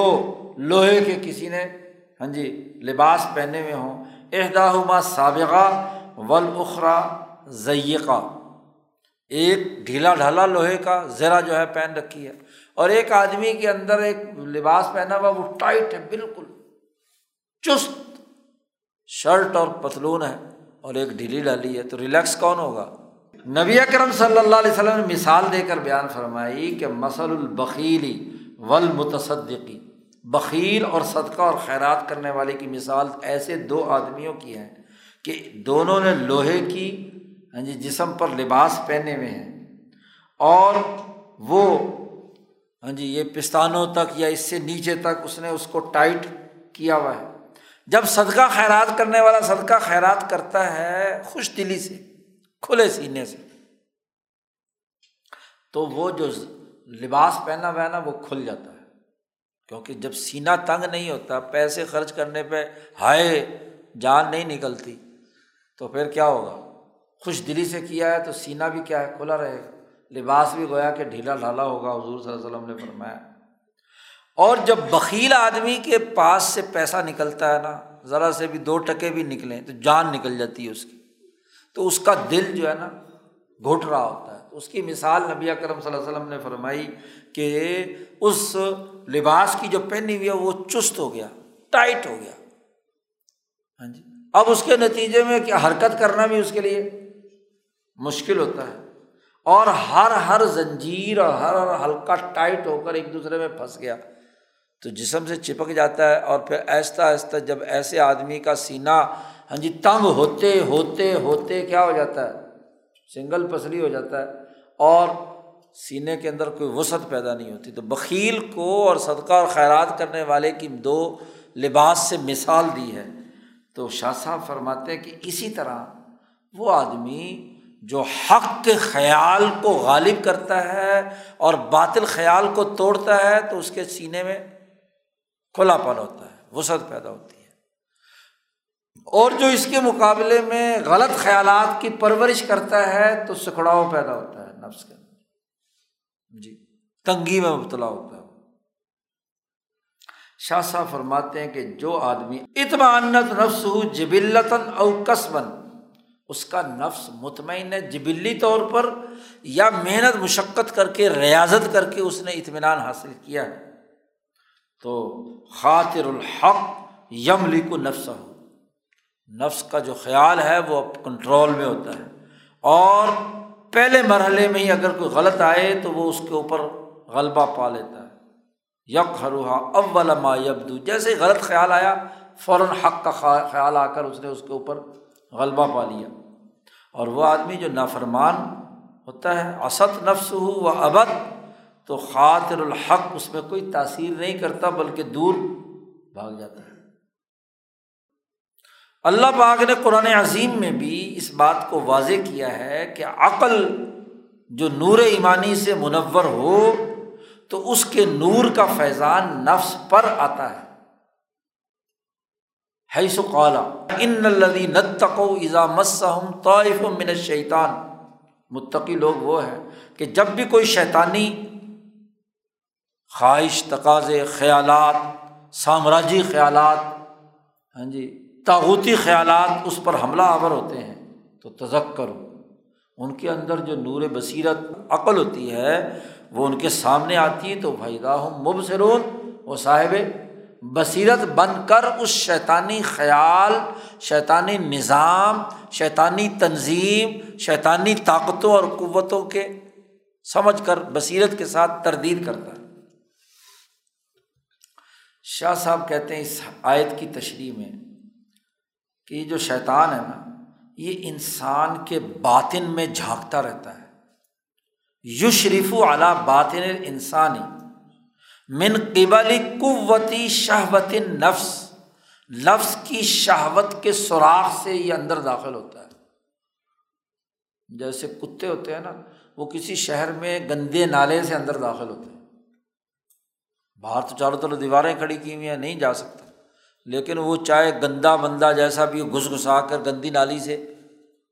اندر داخل ہو جاتا ہے۔ تو یہ جو شہوت نفس کا سوراخ ہے، تو شیطان یہاں سے انسان کے باطن میں داخل ہوتا ہے اور اس کے اندر نافرمانی کا دائیہ پیدا کرتا ہے۔ فَإِن تَذَكَّرَ جَلَالَ رَبِّهِ، جیسے ہی شہوت نفسانی کے بھڑکانے سے نافرمانی کا دائیہ اندر داخل ہوتا ہے، تو جس کے اندر نور ایمانی اور نور عقلی جو نور ایمان سے ہے، وہ جلال رب کا تذکرہ کرتا ہے، اس کے سامنے جھکتا ہے اور نور عقل پیدا ہوتا ہے۔ اسی کا نام ہے ابصار، بصیرت والا ہونا۔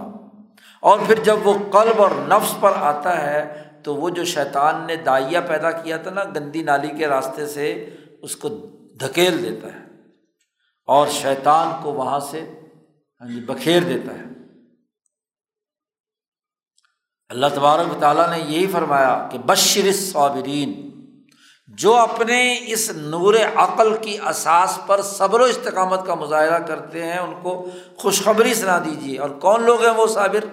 الذین اذا اصابتہم مصیبۃ، جب بھی ان کو کوئی مصیبت آتی ہے، کوئی شیطانی وسوسہ خیال آتا ہے، کوئی نافرمانی کی داعیہ پیدا ہوتا ہے، یا کوئی مصیبت بھی آتی ہے، تو کہتے ہیں انا للہ و انا الیہ راجعون، اولئک علیہم صلوات من ربہم و رحمہ، ان پر اللہ کی طرف سے رحمتیں اور دعائیں نازل ہوتی ہیں اور یہ لوگ ہدایت یافتہ ہیں۔ یہ آیت سورۃ البقرہ میں اللہ نے فرمائی۔ اقول، شاہ صاحب فرماتے ہیں یہ جو انا للہ پڑھنا ہے، ایسے موقع پر یہ اشارہ ہے حق خیال کے نازل ہونے کا، مصیبت کا مقابلہ کرنے کے لیے یا معصیت کا مقابلہ کرنے کے لیے۔ اور یہ جو صلوات من ربہم و رحمہ ہے، یہ اشارہ ہے ان برکات کی طرف جو صبر کرنے کی وجہ سے نورانیت نفس سے حاصل ہوتے ہیں، اور وہ عالم ملکوت سے مشابہت اختیار کرنے کی وجہ سے جو رحمتیں آتی ہیں، اس کی طرف اشارہ ہے۔ اسی طرح اللہ نے فرمایا ما اصاب من مصیبت الا باذن اللہ، جو مصیبت آتی ہے اللہ کے حکم سے آتی ہے، اور ومن یؤمن باللہ، جو اس پر اللہ پر ایمان رکھے تو یہدی قلبہ، اللہ تعالیٰ اس کے دل کو ہدایت دے دیتا ہے۔ قرآن پاک میں اللہ نے فرمایا۔ شاہ صاحب کہتے ہیں بی اذن اللہ جو کہا ہے نا، یہ اشارہ ہے تقدیر کی معرفت پر، اور ومن یؤمن باللہ یہ اشارہ ہے خیال کا عقل سے قلب اور نفس پر نازل ہونا کی طرف۔ یہاں تک تو یہ چار مقامات مکمل ہو گئے، پھر نفس کے احوال بھی ہیں، اور وہ صرف دو احوال ہیں شاہ صاحب نے یہاں بیان کیے ہیں۔ نفس پر دو احوال طاری ہوتے ہیں، وہ یہ وَهِيَ أَن تَغِيبَ عَن شَهَوَاتِهَا، غیبہ پہلی حالت الغیبہ، اور وہ یہ ہے کہ انسان اپنے نفس کی شہوات سے غائب ہو جائے، یعنی شہوات کو قبول ہی اتنا مٹا لے کہ سرے سے غائب ہو جائے۔ جیسے شاہ صاحب فرماتے نقل کرتے ہیں، عامر ابن عبداللہ ابن زبیر ابن العوام الاسدی، حضرت عبداللہ ابن زبیر رضی اللہ تعالیٰ عنہ کے بیٹے ہیں یہ عامر، صوفی آدمی تھے، بزرگ آدمی تھے۔ یہ فرماتے ہیں کہ ما ابالی، مجھے کوئی پرواہ نہیں کہ میں عورت دیکھوں یا دیوار دیکھوں، یعنی عورت کو دیکھنے سے کسی قسم کی شہوت ان کے اندر پیدا، ان کے نزدیک جیسے دیوار ہے، دیوار کو دیکھ کر کس بے وقوف کو شہوت آئے گی، تو ایسے ہی کیا ہے عورت کو دیکھ کر بھی نہیں آتی، یعنی ان کا یعنی اس وقت ایک حالت طاری ہوئی، اس حالت کو وہ بیان کر رہے ہیں۔ یہ احوال میں سے ہے، یہ مقام میں سے، اگر یہ مقام بن جائے تو یہ غلط ہے۔ احوال ہو سکتا ہے کہ ریاضت اور مشق کرتے کرتے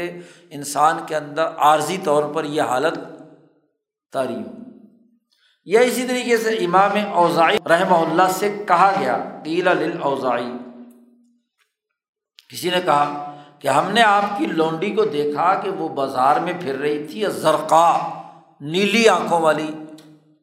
تھی،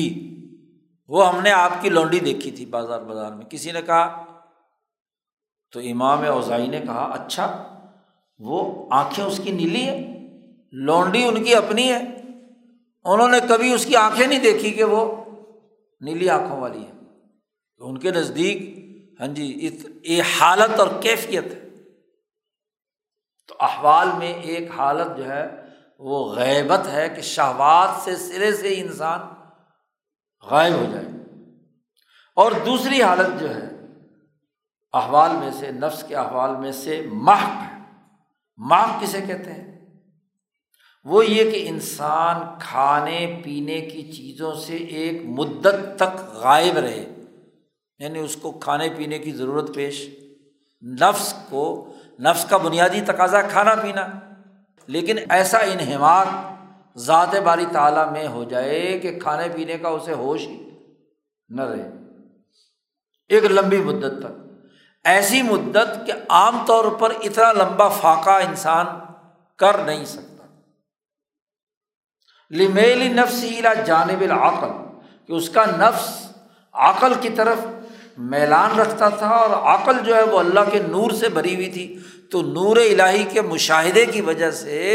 اسے بھوک ہی نہیں لگی، پیاس ہی نہیں لگی۔ اور شاہ صاحب فرماتے ہیں کہ اس کا سب سے اونچا ترین مقام یہ ہے، کامل اور مکمل یہ ہے کہ اللہ کا نور وہ نازل ہو کر نفس پر آ جائے، اور وہ نور جو ہے کھانے پینے کی جگہ پکڑ لے، کھانے پینے کی ضرورت ہی نہ لے۔ اور یہ بات ہے نبی اکرم صلی اللہ علیہ وسلم کی اس حالت کی۔ نبی اکرم صلی اللہ علیہ وسلم کے پاس صحابہ آئے کچھ، تو انہوں نے اجازت چاہی کہ ہم مسلسل روزے رکھیں گے، صوم وصال اسے کہتے ہیں، مسلسل روزے، غیر رمضان میں ہی،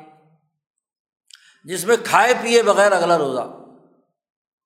اس کو صوم وصال کہتے ہیں۔ نبی اکرم صلی اللہ علیہ وسلم یہ رکھتے تھے جی،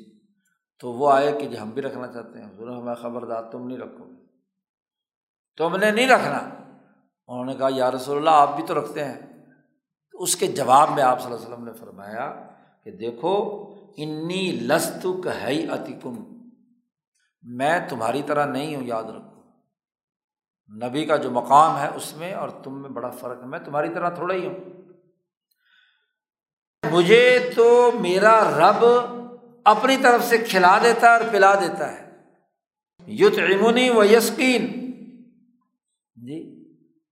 مجھے تو غیب سے جنت کی چیزیں اللہ میاں کھلا دیتا ہے پلا دیتا ہے، تمہیں تو نہیں کھایا، تم تو انتہا پسندی میں مالی خولیا ہو جائے گا، دماغ خراب ہو جائے گا اگر روٹی نہیں کھاؤ گے اتنے دن، تو تمہارے لیے سوم وصال نہیں ہے۔ اس لیے افطاری کا حکم دیا گیا اور سحری کا تو لازمی حکم دیا گیا، لیکن نبی اکرم صلی اللہ علیہ وسلم نے اپنا سوم وصال تو یہاں شاہ صاحب کیا کہتے ہیں کہ وہ جو نور باری تعالیٰ ہے عقل کو اس نے بھر دیا، پھر قلب کو بھر دیا، اور پھر نفس کو اس طریقے سے بھر دیا کہ نفس کو اب کھانے کی، وہ نور ہی کھاتا ہے اور نور ہی پیتا ہے۔ تو یہ اونچے درجوں کے کہ لوگوں کا کام ہے جو نبی اکرم صلی اللہ علیہ وسلم نے ارشاد فرمایا۔ حضرت شاہ عبد الرحیم صاحب رائے پوری کا واقعہ لکھا حضرت شاہ عبد القادر صاحب نے ارشادات میں، جی کہ آخری رمضان میں حضرت نے کھانا پینا بند کر دیا، صرف ایک فنجان قہوے کا، وہ بھی سنت کے طور پر، کہ صوم وصال سے نبی اکرم صلی اللہ علیہ وسلم نے منع فرمایا ہے، تو ایک چھوٹا سا یہ جو جیسمین چائے ہے اس کا ایک قہوے کا ایک چھوٹا سا فنجان افطاری میں لیتے تھے بس۔ تو میں نے عرض کیا حضرت سے کہ بھی آپ نے کھانا پینا چھوڑ دیا تو بہت کمزوری ہو جائے گی، تو حضرت نے فرمایا مولوی صاحب ضرورت نہیں ہے، جنت کا مزہ آ رہا ہے، جی کھانے پینے کی مجھے ضرورت نہیں ہے۔ تو یہ کسی کے لیے ہو سکتا ہے نا، کوئی آدمی ایسے دعوے کر کے کھانا پینا چھوڑ کر بیٹھ جائے تو یہ تو بات درست نہیں ہے۔ یہ تینوں مقامات اب یہاں مکمل ہو گئے، احوال بھی مکمل ہو گئے، مقامات بھی مکمل ہو گئے، تو دو علمی قاعدے بیان فرمائے ہیں۔ یہاں شاہ صاحب نے عقل کے مقامات الگ گنوائے ہیں، قلب کے مقامات الگ گنوائے ہیں، نفس کے مقامات الگ گنوائے ہیں، اور ان تینوں کے احوال بھی الگ الگ الگ الگ تعریفوں کے ساتھ بیان کر دیے ہیں۔ اب شاہ صاحب کہتے ہیں یہ جو میری کتاب پڑھنے والے ہیں نا، یہ ضرور صوفیوں کی کتابوں میں ادھر ادھر جھاتیاں ماریں گے، جی اب کہیں کچھ لکھا ہوگا کہیں کچھ لکھا ہوگا، تو شاہ صاحب نے پہلے ہی دروازہ بند کر دیا۔ شاہ صاحب کہتے ہیں وعلم، اچھی طرح علمی طور پر جان لو کہ یہ جو دل ہے یہ متوسط بین العقل والنفس، عقل اور نفس کے درمیان میں ہے۔ اور مولانا سندھی نے نیچے حاشیے میں لکھا ہے کہ عقل جو ہے وہ کیا ہے، فوق الدماغ، اور نفس جو ہے وہ جگر میں ہے، اور درمیان میں کیا ہے، قلب ہے۔ تو قلب دونوں کے درمیان ہے۔ بسا اوقات لکھنے والے جب مقامات بیان کرتے ہیں صوفیاء، تو بسا اوقات غلطی سے کہہ لو، تسامح سے کہہ لو،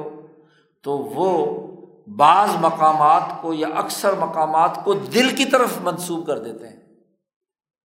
سارے، چاہے وہ عقلی مقام بھی ہے تو اس کو کہیں گے کہ دل کا مقام، یا نفس کا بھی کوئی مقام ہے تو اسے کیا کہیں گے،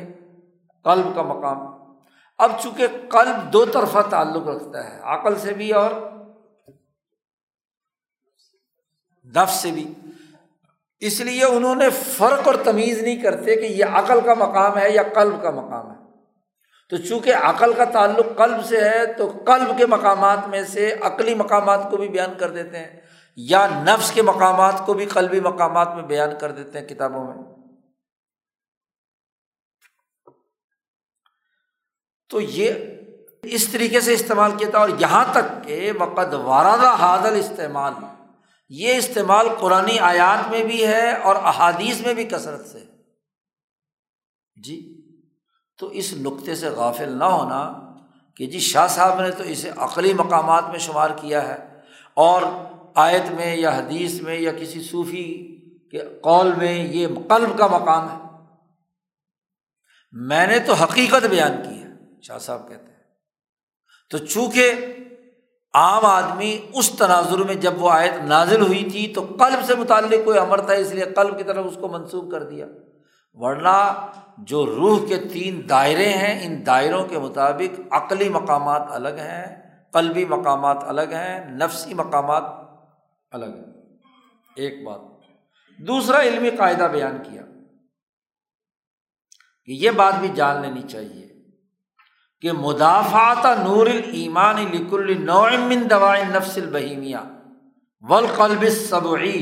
یسمى باسم. جب نور ایمانی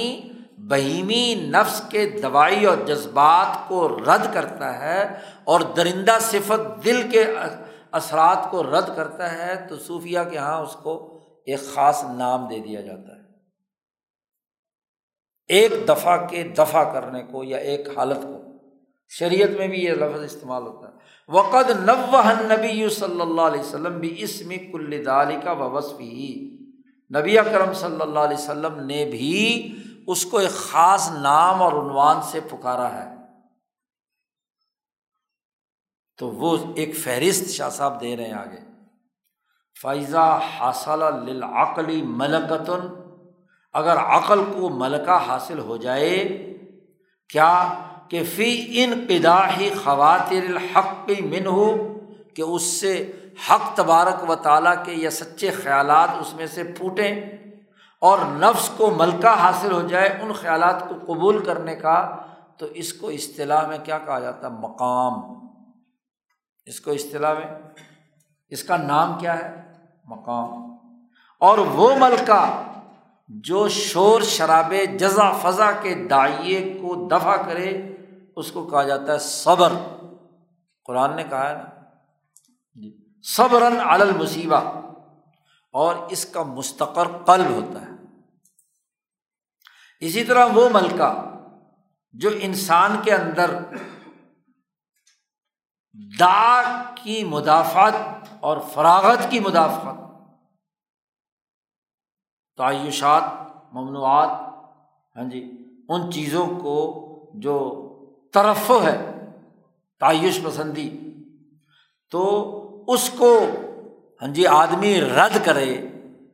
ملکے کے ذریعے سے, تو اس کو کہا جاتا ہے اجتہاد اور صبر علت طاعت. وہ ملکہ جو دفع کرے حدود شریعہ کی مخالفت والے داعیے کو اور وہ اس کی وجہ سے سستی اور میلان کرے, میلان جو پیدا ہو رہی ہے یا سستی پیدا ہو رہی ہے اس کو رد کرنے والے ملکے کو کہا جاتا ہے تقویٰ. کبھی تقویٰ کا استعمال تمام لطائف کے مقامات پر بھی بولا جاتا ہے, لفظ تقویٰ متقین, کہ عقل کے لطائف, عقل کا جو لطیفہ ہے اس کے مقامات اور نفس کے مقامات, قلب کے مقامات پر بھی بولا جاتا ہے, بلکہ ان اعمال پر بھی بولا جاتا ہے جو ان مقامات سے پیدا ہوتے ہیں, اور اعمال پر متقین کا استعمال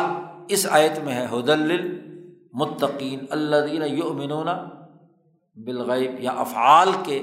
کیونکہ ایمان کا تو آگے ذکر آ گیا تو اعمال کا نام یہاں متقین, کہ جو اس پر عمل کرنے والے ہیں تو اس کو تقویٰ کہتے ہیں. اسی طرح وہ ملکہ جو حرص کے, لالچ کے داعیے کو دفع کرتا ہے اس کا نام رکھا جاتا ہے قناعت. وہ ملکہ جو جلد بازی کے جذبے کو, داعیے کو دفع کرتا ہے اس کو کہتے ہیں تعنی, ٹھہراؤ.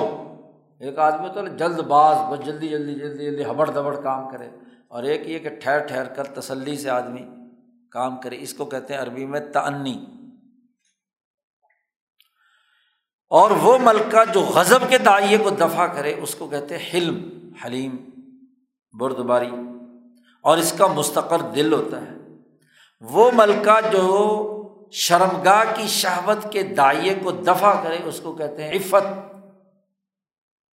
اور وہ ملکہ جو بہت زیادہ گفتگو کرنے اور فضول لغو باتیں کرنے کے داعیے کو دفع کرے اس کو کہتے ہیں سمتن وعین, چپ, خاموش, ضبط والا آدمی. وہ ملکہ جو غلبے اور ظہور کے داعیے کو دفع کرے اس کو کہتے ہیں خمول, تنہائی اور علیحدگی. وہ ملکہ جو محبت اور بغض کے اندر تلون مزاجی پیدا کرے, گھڑی میں تولا گھڑی میں ماشا, کبھی محبت اور کبھی بغض, کبھی کچھ کبھی کچھ, تو یہ فضول قسم کا داعیہ ہے نا, نفس کی خرابی ہے. اور وہ ملکہ اس کو دفع کرے تو اس کو کہتے ہیں استقامت۔ شاہ صاحب کہتے ہیں کہ بات تو جتنی مرضی پھیلاتے رہو، وہ وراء ذالک، اس کے علاوہ بہت سارے داعیے ہیں، انسانی روح اور اس کے نفس کے بہت سارے پہلو ہیں جی کثیرہ، اور ان کے دفع کرنے کی مہارت اور ملکے بھی بہت سارے ہیں اور ان کے نام بھی بہت سارے ہیں۔ یہ تو میں نے بطور مثال کے کچھ بیان کر دیے، اور یہ ساری بحث جو ہے فن اخلاق یعنی علم الاخلاق سے تعلق رکھتی ہے، اور وہ مبحث ذالک فن الاخلاق من ھذا الکتاب، اس کتاب میں فن اخلاق کی بحث میں یہ آئے گی انشاء اللہ تعالی، اگر اللہ نے چاہا تو آئے گی، اللہ نے چاہا نہیں اور شاہ صاحب نہیں لکھ سکے۔ فن اخلاق کے نام سے اس عنوان سے کوئی ابواب کا مجموعہ اس کتاب میں شامل نہیں ہے،